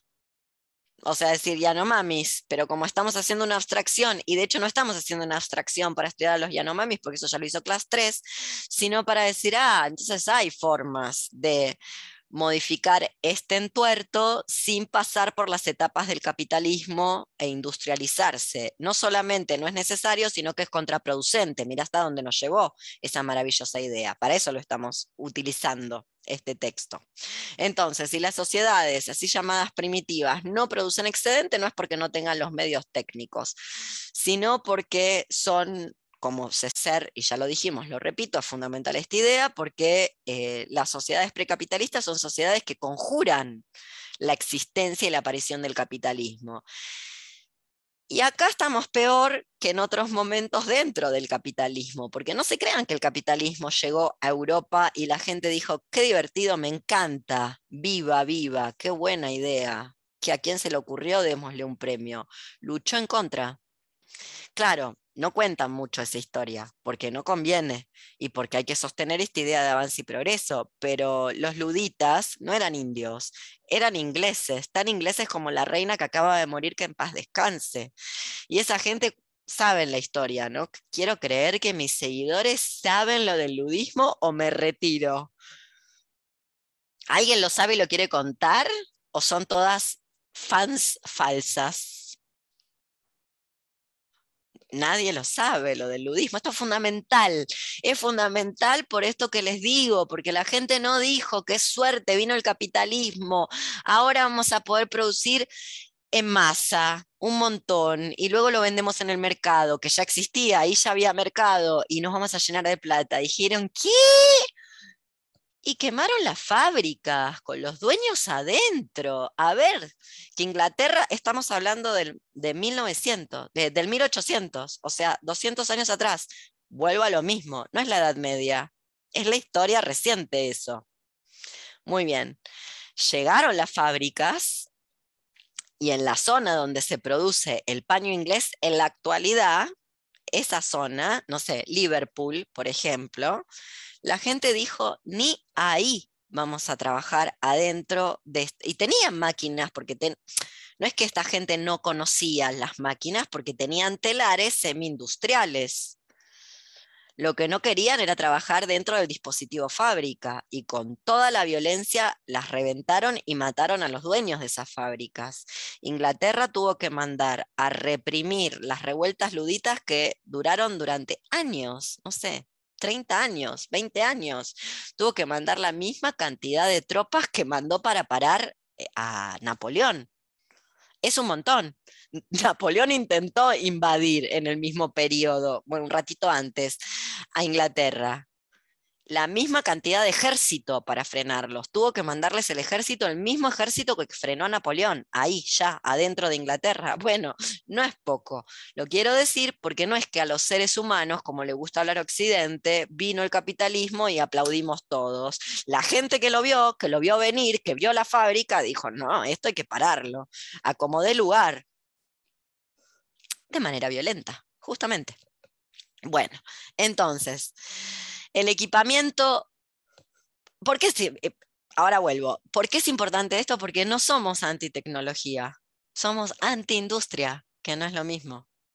Luego habrá que ver, vuelvo a la pregunta, el hacha parece que se puede resignificar. No te dan un hacha en la mano y a vos te dan ganas de talar todo el bosque.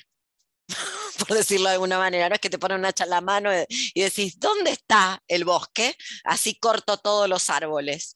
Yo no sé si podemos hacer lo mismo con todos los dispositivos del capitalismo. Con algunos no tengo duda, el Estado, por ejemplo. No tengo duda de que no se puede resignificar, no tiene resemantización. Prácticamente con la inmensa mayoría. Pero lo quiero señalar porque esta gente no está en contra de los agenciamientos maquínicos, de las máquinas o de la tecnología, por lo menos no clase 3, que es discípulo de Deleuze, que a su vez, ya saben, eh, no está en contra de esto ni, ni mucho menos porque lo toma Simondón. ¿Cómo nos vamos a acordar de Simondón cuando las máquinas realmente con conciencia operante tomen el poder? Lo vamos a leer como quien lee el manual de la insurrección, porque él lo anticipó, que había que liberar a las máquinas. Ya vamos a ver. Por suerte yo no voy a estar. Dios quiera me muera antes. Suerte para las más jóvenes. Besitas. Volviendo entonces, los equipamientos tecnológicos de una sociedad no es comparable, dice Class 3, directamente al de otra sociedad. Hacer esa comparación es lo que siempre termina en esto que decíamos antes. Paraguay se tiene que industrializar en términos de industria pesada. No, de hecho, tendría que disolver ese modelo agroindustrial, que es el que tiene toda la región, no es que lo tiene Paraguay, en vez de aspirar a ver si puede llegar a ser como Chile y Argentina, que igual están en franca decadencia y retirada, sea dicho de paso, pero una podría decir sí, comparado con em, Argentina, Paraguay no tiene, no tiene techint, no tiene siderúrgica. Bueno, ¿la tiene que tener? ¿Es necesario? No. De hecho, es contraproducente. Acá vemos, el, acá vemos lo que ha pasado, acá lo vemos, a lo que lleva esa industrialización. Em, luego, lo de la subsistencia, ¿es verdadero o falso? ¿O es algo que se le ocurrió decir a los antropólogos creados por el capitalismo, la antropología creada por el capitalismo? Porque, excepto que haya un cataclismo, un cataclismo que en esta instancia debería de ser natural, porque antes de que el capitalismo haga lo que hizo con esta cosa que llamamos medio ambiente, los cataclismos eran frecuentes, pero no eran como los de la actualidad. Me explico, no te nevaba el día de la primavera, en México siempre hay un terremoto el mismo día, ¿verdad? Qué raro eso. Como ya van tres, ¿no? Tres o cuatro, el mismo día, la misma hora, la misma fecha. Casi que parece programado. Nadie duda. ¿Entienden lo que quiero decir? No, no tienen que subsistir porque hay abundancia, realmente hay abundancia. La palabra abundancia la terminaron de corromper y de romper y destruir gente tan deleznable como Ivana Nadal, entonces no la podemos usar y se entiende mal, pero piensen en un mundo con menos gente donde todo es bosque o donde una buena parte es bosque. Y sí, la verdad que hay mucho. Por ende, sí te puede pasar que venga un tsunami y haga mierda todo, pero ¿cuántos tsunamis hay? Bueno, en México hay uno por año, porque si le tiran bombas en el Pacífico, hacen las pruebas en el Pacífico y bueno, después se mueve. ¿Entienden lo que quiero decir? No son de la subsistencia, porque hay abundancia, sobra, de hecho. Y en parte sobra porque no hay capitalismo y porque no hay tanta gente. Europa, otro tema, ¿eh? que Europa para este momento ya hizo toda su cagada, todas sus grandes cagadas, pero bueno, de este lado parece que, eh, que no era tan así. Y otro tema es el trabajo, porque el trabajo no es natural, ni siempre ha existido, y de hecho parece ser que esto que llamamos los seres humanos como si fuéramos uno y lo mismo, han hecho, han, han puesto mucho ahínco inconsciente, porque la conjura no tiene que ver con una conciencia operante que puede darse cuenta de lo que está haciendo, sino simplemente con un existir que conjura la debacle, con sus mismos mecanismos internos. Pusieron mucho ahínco en no trabajar, en que sean eh, sociedades donde trabajar sea lo mínimo indispensable para lo mínimo indispensable y listo y luego tranqui, hacer otra cosa, ocio recreativo, mirar el cielo, cantar canciones, qué sé yo, culiar. Total, se puede abortar hasta el mes 10. ¿Qué importa? ¿Qué sé yo? Tenemos que llegar, tenemos que llegar al... Class 3 lo explica horrible, pero no me digan que el tercer sexo, el señor ese que, que, Class 3 le dice señor, señor, señor y que es una mujer no es maravillosa y que no, no, que tiene novios, me encanta, me encanta. Y acá estamos, matrimonio igualitario, la siguen asesinando a todas las trabas, míralos, acá los tenés quiere tener canasta, la señora quiere tener una cesta, dale una cesta, listo, que tenga una cesta la señora, punto, no quiere ir ahí a, a cazar. Me adelanto un poco para pelear un poquito con Pierre, el novio de Nara, em, de Nana. Em, porque hay otra manera de ver eso. Una manera que Salins usa y yo no sé por qué él no la usa. No me alcanza el conocimiento para, para no entender por qué lo hace, si bien Salins lo había señalado en estudios que le está tomando. Pero que los hombres salgan a cazar no necesariamente tienen que ver eh, estricto sensu con eh, mundo de aventuras, virilidad, el trabajo más importante, sino con que son prescindibles, porque cuando te metes en la, en la Amazonía hay muchas posibilidades de que pises una víbora. A ver, las ranas son venenosas, chicas. ¿Dónde se creen que están? Entonces vos saliste a cazar, qué sé yo, que saliste a cazar un manatí y en una de esas te comieron las pirañas. No es algo que se pueda hacer con las mujeres porque hay menos. Entonces hay que preservarlas que vayan los que son dispensables.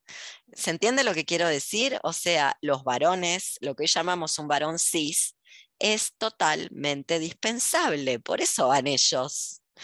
Como esta actividad de la que se puede no volver, porque allá afuera el mundo es peligroso, mejor que la hagan los que tienen menos valor dentro de nuestro grupo social. Porque si se pierde uno, no pasa nada. Esa es otra manera de verlo habría que pensarlo y analizarlo. Digo, porque si no es contaminar el campo con categorías nuestras, que la afuera es mejor que la adentro. A mí no me consta. Yo que vivo adentro, recluida, cada vez más Sor Juana Inés de la Cruz, no me consta que eso sea cierto. Además de que capacitista y todo lo que ya sabemos.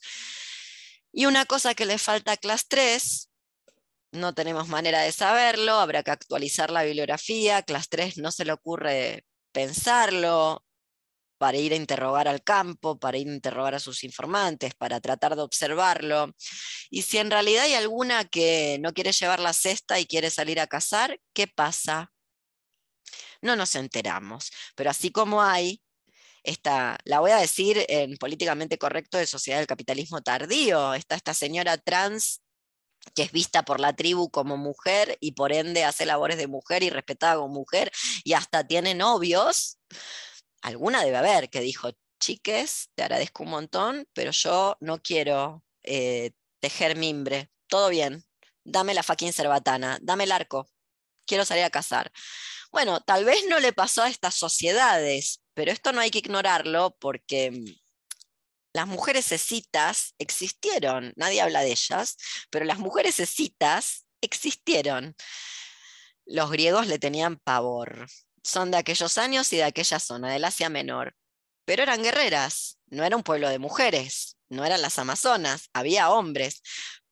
Pero el imperio mongol deriva de las escitas, ¿eh? siempre supieron montar, siempre arriba un caballo y arco y flecha. Imagínense que arco y flecha arriba un caballo no es nada fácil ya montar es difícil, imagínate, además tener que tirar y además hacer puntería. Yo que no puedo hacer puntería ni con una piedra, no me imagino arriba de un caballo con un arco. me, la, pego yo en un ojo, prácticamente seguro me pasaría eso. Bueno, volviendo entonces. Eh, quedará pensar todos estos temas que no lo sabemos y que me parece que hay que contemplarlos y hay que señalarlos y que Class 3 no dice nada al respecto. Tanto tanto el de los dispositivos, todo es como un hacha, está bien, me dan un hacha, me la dan en la mano, yo no me vienen unas ganas irrefrenables de ir a talar lo que haya que se pueda talar. Pero eso funciona para todas las cosas, porque parece que en TikTok solo se puede ser imbécil. No sé, muéstrenme un TikTok donde la gente no se humille a sí misma delante del resto.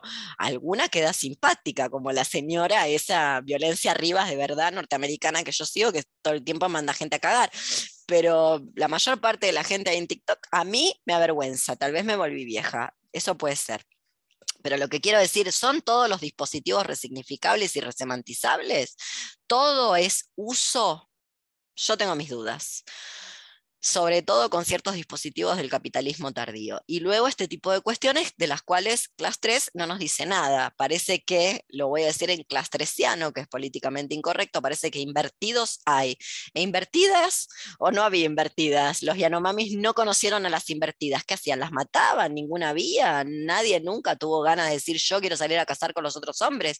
¿Cómo se resolvía eso? No lo sabemos. No dice nada al respecto. Ni siquiera enuncia Llega tanto la obturación de clase 3, porque es una obturación, no lo puede ni ver, está ocluido, no lo logra ver, llega tanto que ni siquiera plantea la pregunta, no me encontré con ninguna, ¿qué hacen?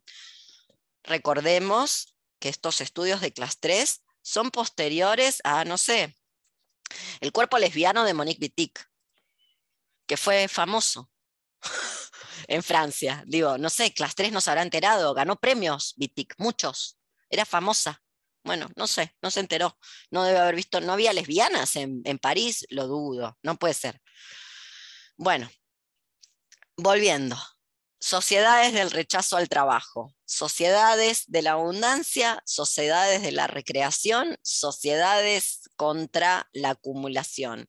Ninguna de estas, eh, ninguno de estos componentes, rechazo al trabajo, rechazo a la acumulación, eh, uso de la abundancia, tienen que ver con una conciencia operante, sino con mecanismos que conjuran el trabajo, conjuran la acumulación y entonces facilitan la abundancia, la recreación, el ocio, el pasárselo bien.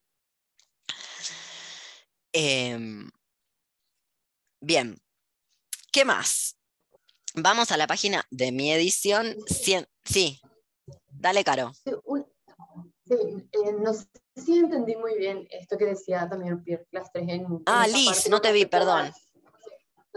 con respecto a la guerra, yo entendí un poco que también era como una especie de mecanismo que utilizaban, no, no precisamente para control de natalidad, sino era como para cuidar la unidad, tipo, o como que, que, sea, que siga siendo como una comunidad segmentaria, entendí. Entonces, de alguna otra forma, eso permitía que, bueno, dentro de todo sea como la población mínima, ¿verdad? Al menos las, las del, las tupi guaraní, creo que, a las cuales se refería él, ¿verdad? La guerra permanente tiene muchos usos. O, tiene o, mm, sirve para muchas conjuras. Me es hasta difícil hablar porque cada vez que hablo, cada vez que uso un verbo, me doy cuenta que el verbo es inadecuado para lo que intenta hacer esta gente con sus conjuras. Pero bueno, concédanmelo porque realmente no, no tiene que ver con utilizar, útil, uso, sino cómo funciona. Obviamente, uno de los funcionamientos es ese que vos das. No obstante, hay que señalar que estas guerras no son ni estructurales ni sistemáticas. ¿Qué quiere decir eso? No hay una bomba que cae del cielo como la de Hiroshima y Nagasaki. Google Alepo, a ver qué ves. Por ejemplo. Entonces, si bien se puede morir gente, no digo que no, bueno, morir se mueren todos los días, todo el tiempo, si bien las guerras son para matar gente, estas guerras también, eh, lo que pueden llegar a matar es mucha menos cantidad que con un arma, ni que hablar con otro tipo de armas como las que tenemos en la actualidad. Solo me ceñiré a las armas de repetición y pólvora. Tic, tic, un tambor y una pistola. Por eso no sé si tiene que ver exactamente con un control poblacional, aunque también redunde en ese beneficio. ¿Me explico? Porque luego no es tanta la gente que se mata, es más una pantomima de guerra que la guerra en sí, comparado con lo que eh, conocemos de guerra en la actualidad, que igual no la conocemos, porque esta es una de las características de la guerra. Digo, no, ¿quién la conoce a la guerra? Ya nos olvidamos cómo es la guerra porque la guerra la hacen los drones. No son interesantes ya las guerras. Estamos en medio de una guerra. ¿Qué se piensan que está haciendo Putin? ¿Qué es eso? Es una guerra contra la OTAN. Les cortó el gas a Europa. Qué frío que va a ser, Jara, abrigate. Por ejemplo, eso es una guerra, pero comparado con ese tipo de guerras, que son las guerras occidentales de los últimos 150 años, estamos delante de otro fenómeno. no vas a destruir a toda una población porque vas a la, a la guerra. Y de hecho, ya lo vamos a ver con el de investigaciones en antropología política, algunas son más bien una pantomima, no porque no sean ciertas, no porque no te puedas comer un flechazo y morir, sino porque lo que intentan hacer es otra cosa. Justamente es un mecanismo de conjura, no es la guerra. Te lo voy a decir en delesiano, la máquina de guerra no tiene por objeto hacer la guerra. Esta gente está montando todo el tiempo máquinas de guerra para producir otros efectos que en sí mismos no son hacer la guerra, no es la OTAN y Putin midiéndose la verga. En el medio, los ucranianos que también son un desastre, qué decirte. Mientras tanto, nadie habla de Tigray, que Tigray la está pasando fatal, 6 millones de personas pasándola como no nos podemos ni imaginar que se la pasa una, sin agua, sin luz, sin internet, sin suministros de ninguna índole. Eso es África, claro, son negros, nadie habla. Pero pray for Ukraine. Todo bien, pero bueno, ¿qué decirles? Me gané 20.000 enemigos. ¿Entendés lo que te quiero decir, Liz? Igual yo creo que lo vamos a ver más en profundidad con, el otro texto. Em, no son guerras destinadas como las actuales, bien no sé a qué están destinadas las actuales, pero esta civilización que habla del avance, del progreso, de que a nadie le falte la comida, de la medicina que viene a curar todas las enfermedades, perdón, inventó el COVID. Bueno, wow. Esta es una sociedad, es una civilización que puede tirarte del cielo una bomba y chau, puede tirarte del cielo una bomba o puede tirar una bomba cerca de Chernobyl y chau todos.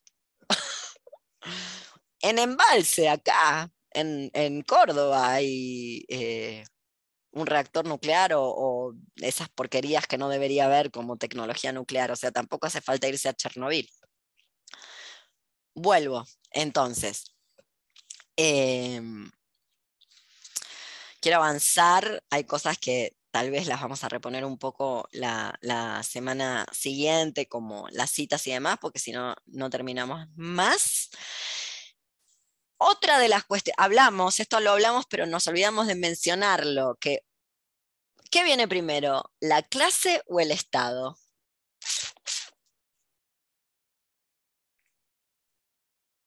¿La clase social o el Estado? Muy bien, clase 3 lo que va a decir es que la clase social es un producto del Estado.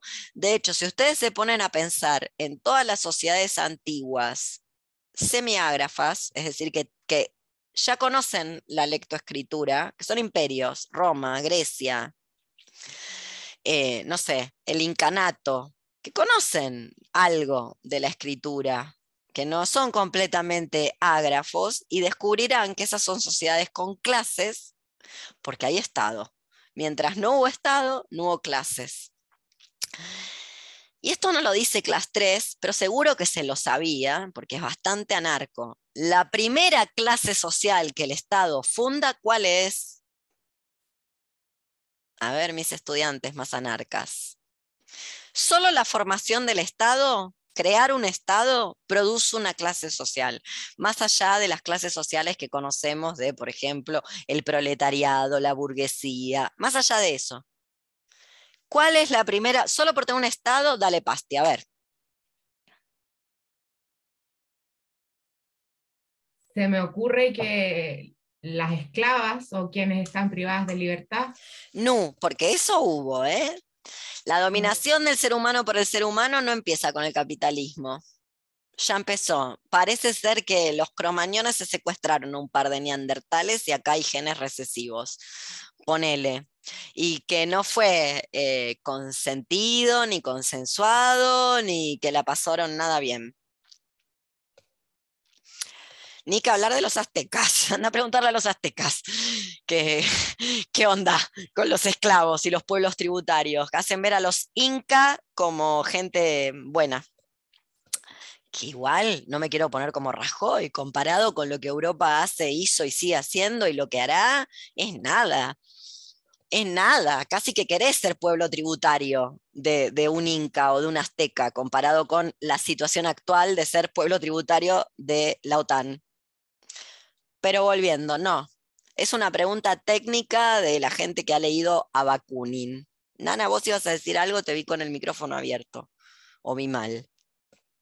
Eh, no, estaba pensando en eh, dominantes y dominados como la división, pero creo que no va por ahí. Insisto, la dominación del ser humano por el ser humano es previa al capitalismo, ya había. La clase Eh, política sería. Claro que sí, claro que sí. No vamos a salir de este entuerto mientras haya clase política. La primera clase que funda el Estado, ¿por qué clase 3 no lo dice? Si esto es una obviedad anarca. La primera clase que funda, imaginemos, concedámosle el delirio, un delirio tipo el de Platón, de Lenin, que va a haber algo así como un Estado proletario llamado dictadura del proletariado. Ya dicen dictadura, dictadura nadie temió, pero bueno. En fin, concedámoselo, así como un ejercicio mental. Sí, pero eso es una clase en sí para sí, ¿o no? Aunque esté llena de proletarios. Proletarios eran cuando estaban en la fábrica y lo subjetivaba ese dispositivo. ¿Por qué el Estado, por qué la clase política llamada, que trabaja en el Estado y por ende es clase política, haría algo para disolver aquello que le paga el sueldo y le permite ser una clase en sí para sí, por encima de las otras clases que siguen siendo realmente proletarios? ¿Qué se va a pegar un tiro en las patas? Bueno, eso es lo que dio Stalin. Stalin no salió de un repollo, salió del riñón del comité central del partido bolchevique, donde estaba todo el poder. Entonces, lo primero que funda un Estado es la clase política. Y la clase política no es menos, eh, ¿cómo decirlo? Menos asesina. ¿Qué palabra utilizar? Que el empresariado. De hecho, son muy amigos, se llevan muy bien. Y a veces hay fenómenos como, los, como el fenómeno peronista en Argentina, que, bueno, la decadencia argentina, no siempre fuimos tan decadentes, hay que decirlo. Yo que siempre me hago cargo de que Argentina es realmente un pozo de mierda, con una decadencia cultural sin precedentes comparado con los otros países de la región. La realidad es que no siempre fue tan decadente Argentina y eso tiene que ver con cuánto, 80 años de peronismo. ¿Hace cuánto que está el peronismo acá? Bueno, hasta llegar a las aberraciones donde tenemos un partido político que dice que hay una suerte de acuerdo entre clases antagónicas, entre el proletariado y el empresariado, entre la burguesía y sus sometidos. Buah, eso es lo que te produce un Estado, una clase social en sí que se llama clase política. Solo por eso sería eh, despreciable y deberíamos intentar conjurar la formación Estado, que bueno, ya para la conjura llegamos tarde porque ya está acá.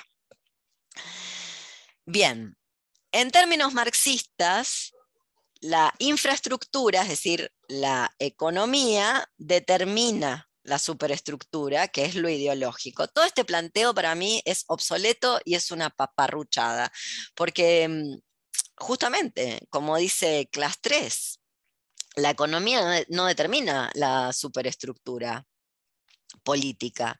El ejemplo son las hachas. A esa gente le dieron hachas y no dijo, ah, trabajo más, acumulo, armo un mercado, vendo. Entonces, lo vuelvo a decir, la, la infraestructura económica, los medios de producción no determinan la política.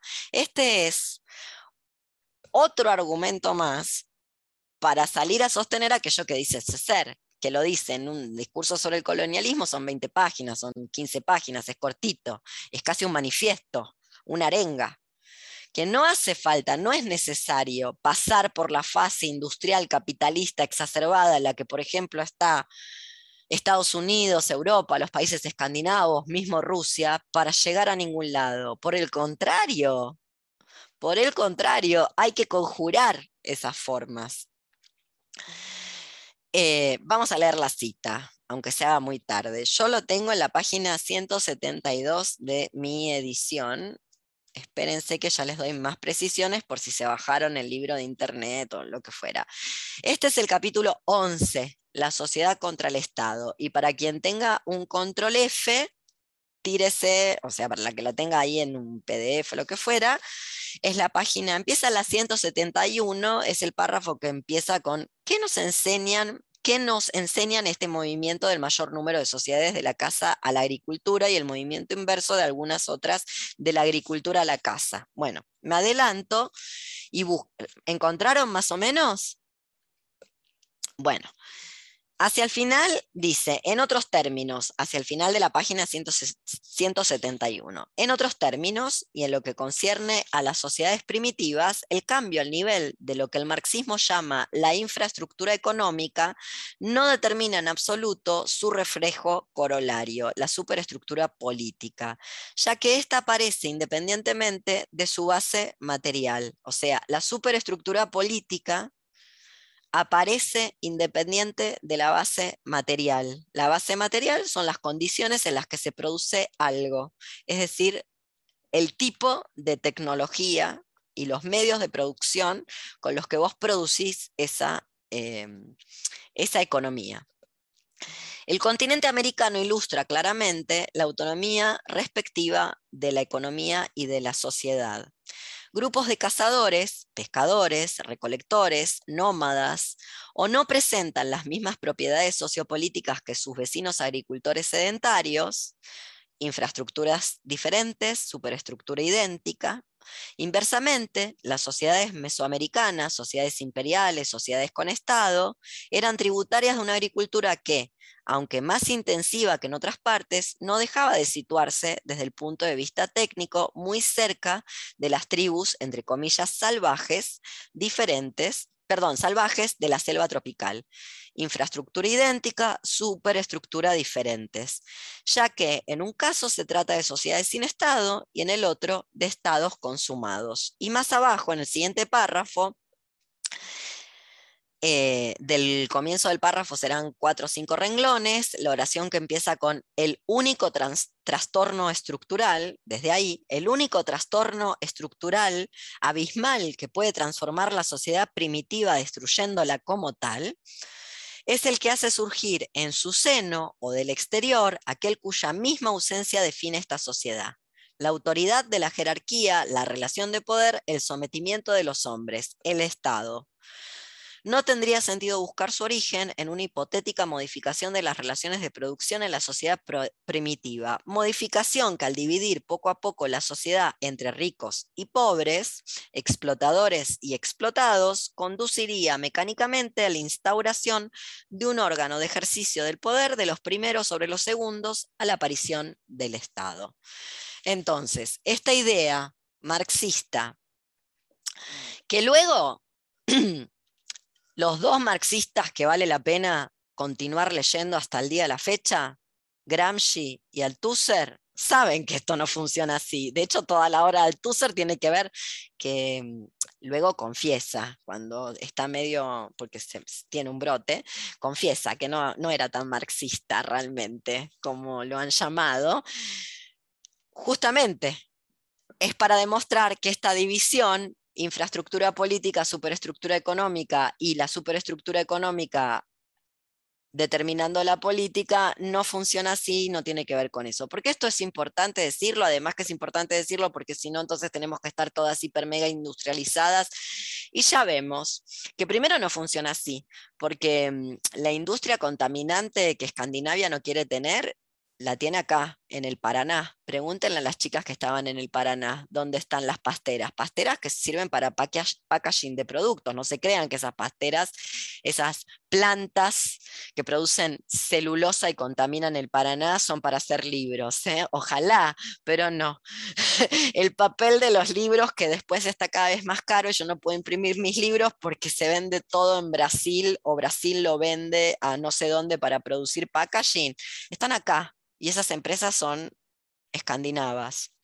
Bueno, pero tiene que ver con esta vieja idea del marxismo tradicional que la única manera de modificar es tomar es modificar los medios de producción. Luego no importa, sí, voy a dar un ejemplo argentino de un medio de producción que se tomó, porque no siempre fuimos tan decadentes, lo vuelvo a decir, el 2001 es mucho más reciente que principios del siglo XX. Digo, alguna debe recordarlo, casi te diría que yo participé, porque todo el mundo que tiene una determinada edad en el 2001 estaba en la calle, digámosle así. Y ese año se tomaron, y los, los seguideros se tomaron fábricas, se tomaron medios de producción en Argentina. Lo digo porque después nos cayó el COVID y lo que pedimos es salir a trabajar.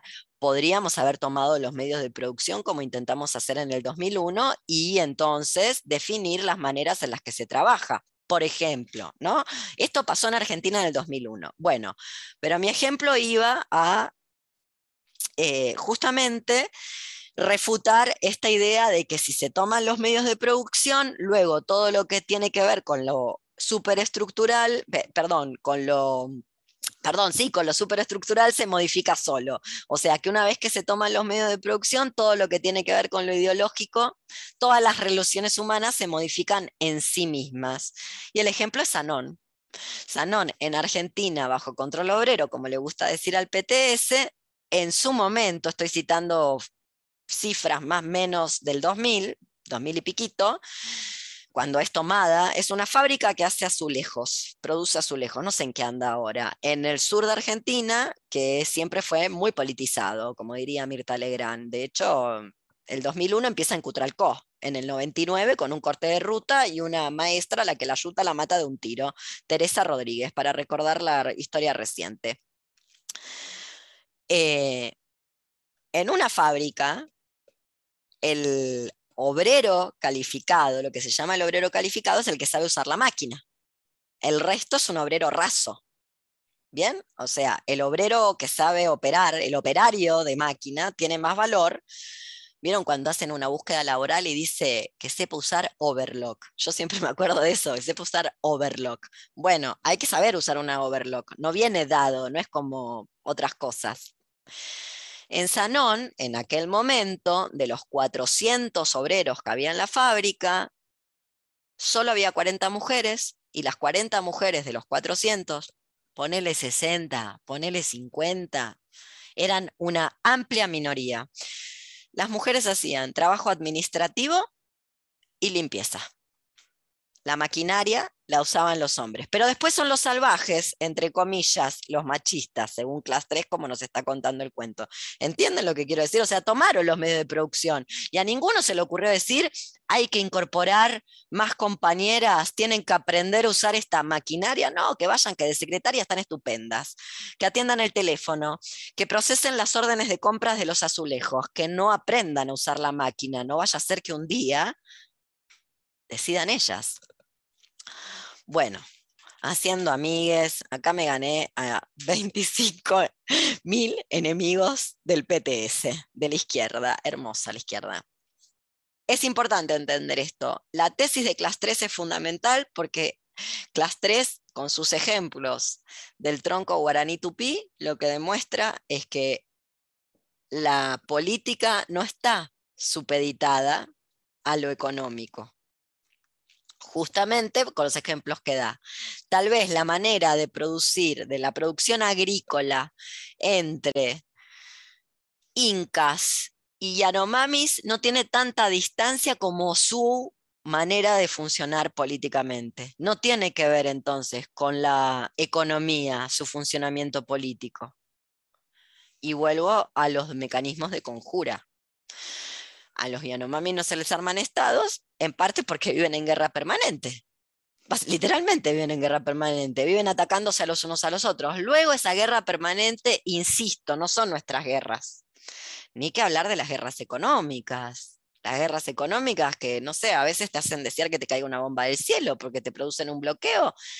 Y listo. Pregunten, vuelvo al ejemplo, Tigray. Ahí hay un bloqueo económico no entra nada, no entra internet, ¿lo comprenden? O sea, para que no entre internet en este momento al mundo, ¿cómo haces? Tenés que estar en Marte o en Tigray. Por eso prácticamente no hay información. Si no hay internet, quiero decirles que no hay transacciones bancarias. Por ende, no hay plata, que la plata no es más oro en monedas.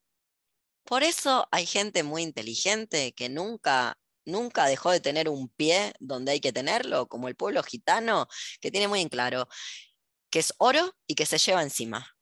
No declara impuestos lo que tenés puesto en un anillo o en un diente, por ejemplo. Vuelvo entonces a la sociedad de la abundancia no engendra deseos de acumulación. No por nada, este señor Class 3 es el discípulo de Deleuze. Justamente lo importante es cómo conjuramos engendrar ciertos deseos. Esto es lo que nos salió con el COVID. ¿Cómo conjurar los deseos de volver a trabajar? Ni siquiera de tomar los medios de producción de volver a trabajar presencial, ni siquiera siendo el dueño, que el patrón te pueda seguir pagando el, el, sueldo. O sea, ¿de dónde salió ese deseo? Porque no estaba en Argentina en el 2001. Se tomaron muchas fábricas en el 2001. Luego, dura lo que dura, dura, ya lo saben. No obstante, el deseo de esto no va a cerrar, la fuente de trabajo yo no la voy a perder, el que se va a ir es el patrón, nosotros vamos a seguir funcionando y nos vamos a organizar, ese deseo estuvo. Entonces, Class 3, como buen discípulo de Deleuze, en ese diálogo filosófico, por eso yo creo que acá estamos más bien dentro de la filosofía política, aunque él crea que es la antropología, nosotras, haciendo estas lecturas aberrantes y en parte un poco salvajes de, de Class 3, em, lo importante es cómo no producir ciertos deseos, qué mecanismos de conjura se crean para que ciertos deseos no se produzcan. Y viceversa, porque ya vieron que el mercado, el capitalismo tardío, como le quieran decir, el heterocapitalismo, machaca con la producción de ciertos deseos y tiene dispositivos muy bien colocados donde tienen que ir para la producción de ciertos deseos. Mientras discutimos, esto a Pat le va a dar un subidón, una alegría, mientras discutimos si la sirenita negra, blanca, fucsia, gente, es un pescado, tiene cola, no es de ningún color, no es de verdad, no hay sirenas, ¿comprenden? O sea, ¿qué es esa pelotudez? Y el problema es Disney, que rompe todo y que es feo lo que hace. Aunque contrata a los mejores, le queda mal porque es Disney. Ese es el problema. Lo digo por lo de los dispositivos y los deseos. Que mientras el cuento lo contaba Andersen, la sirenita era rubia, platinada, escandinava, porque es danesa, pero había una posibilidad de hacer una lectura crítica donde vos decías, no estuvo bueno lo que hizo la sirenita, se cagó muriendo. Se lo advirtieron las hermanas, se lo dijo todo el mundo. ¿Qué, ¿Qué, hace ahí afuera la sirenita? ¿Jugando a qué? ¿A ser humana? Bueno, ese es el debate. El debate es cómo tener lecturas críticas. Luego, las, las sirenas, ninguna sirena, las que son pájaro ni las que son pescado, son de verdad.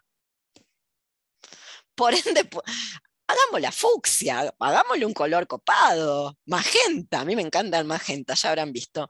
Hagamos magenta, ¿no? Y hagámosla con una formita más interesante. No sé, eh, no sé qué quedó el debate, pero la última sirenita que yo vi negra es Cintia Fernández, de vuelta. El body positive con el culo de granito de Schwarzenegger. No, no sé, no sé qué ganancia hubo ahí. Como sigue siendo una sirenita de, la escultura esa que está en Dinamarca. Bueno, volviendo, entonces el jefe de la tribu no tiene poder de coerción y en parte no tiene poder de coerción, ni puede dar una orden, ni puede hacer nada de eso, porque tampoco tiene poder económico y no tiene poder político. No tiene poder. El poder no tiene poder. La sociedad primitiva primitiva ya saben, entre comillas, como salvaje. Si esa palabra la usan peyorativamente, la tienen que poner entre comillas. Si para ustedes primitivo y salvaje es positivo, entonces no. Yo lo estoy diciendo en su uso no peyorativo. La sociedad primitiva conjura, las tres dice prohíbe, yo diría conjura la emergencia de un poder político individual, por supuesto, centralizado y separado de la sociedad. El poder está en la sociedad. El líder no tiene poder, no tiene manera de ejercer el poder, no puede hacer nada. Por eso es que eh, la desgracia es el uno, el individuo. Ni que hablar de los personalismos y los caudillismos. Hay una última cosa que quiero decir eh, al, respecto que tiene que ver con, em, bueno, con Nietzsche. Vieron que Nietzsche habla mucho en toda su obra de los valores afirmativos, nobles, de cómo son los valores nobles, fuertes. Y siempre lo pone en algún lugar que está en Europa, que igual es medio mítico porque no está en ningún lado, pero lo pone ahí. Bueno, acá está. Esos valores nobles de los que habla el pensamiento nietzscheano son estos.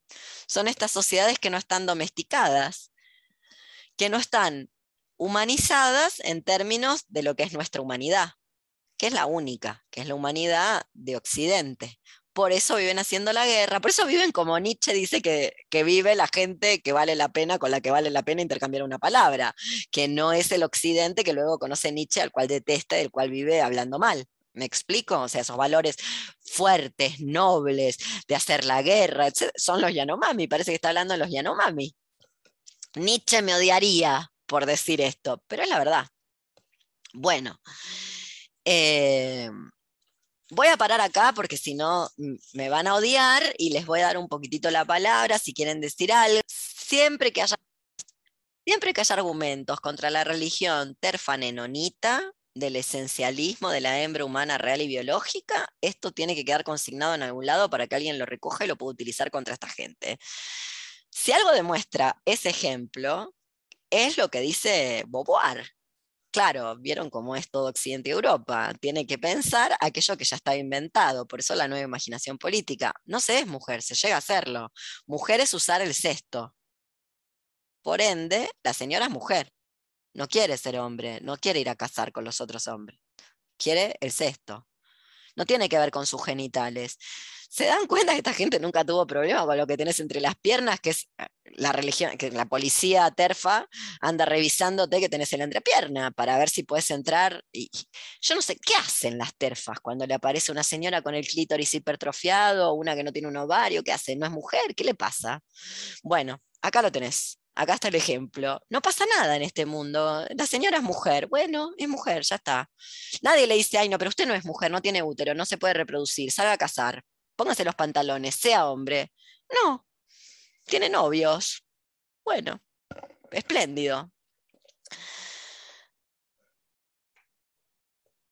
Ahora sí, tengo mucho más para decir, pero bueno.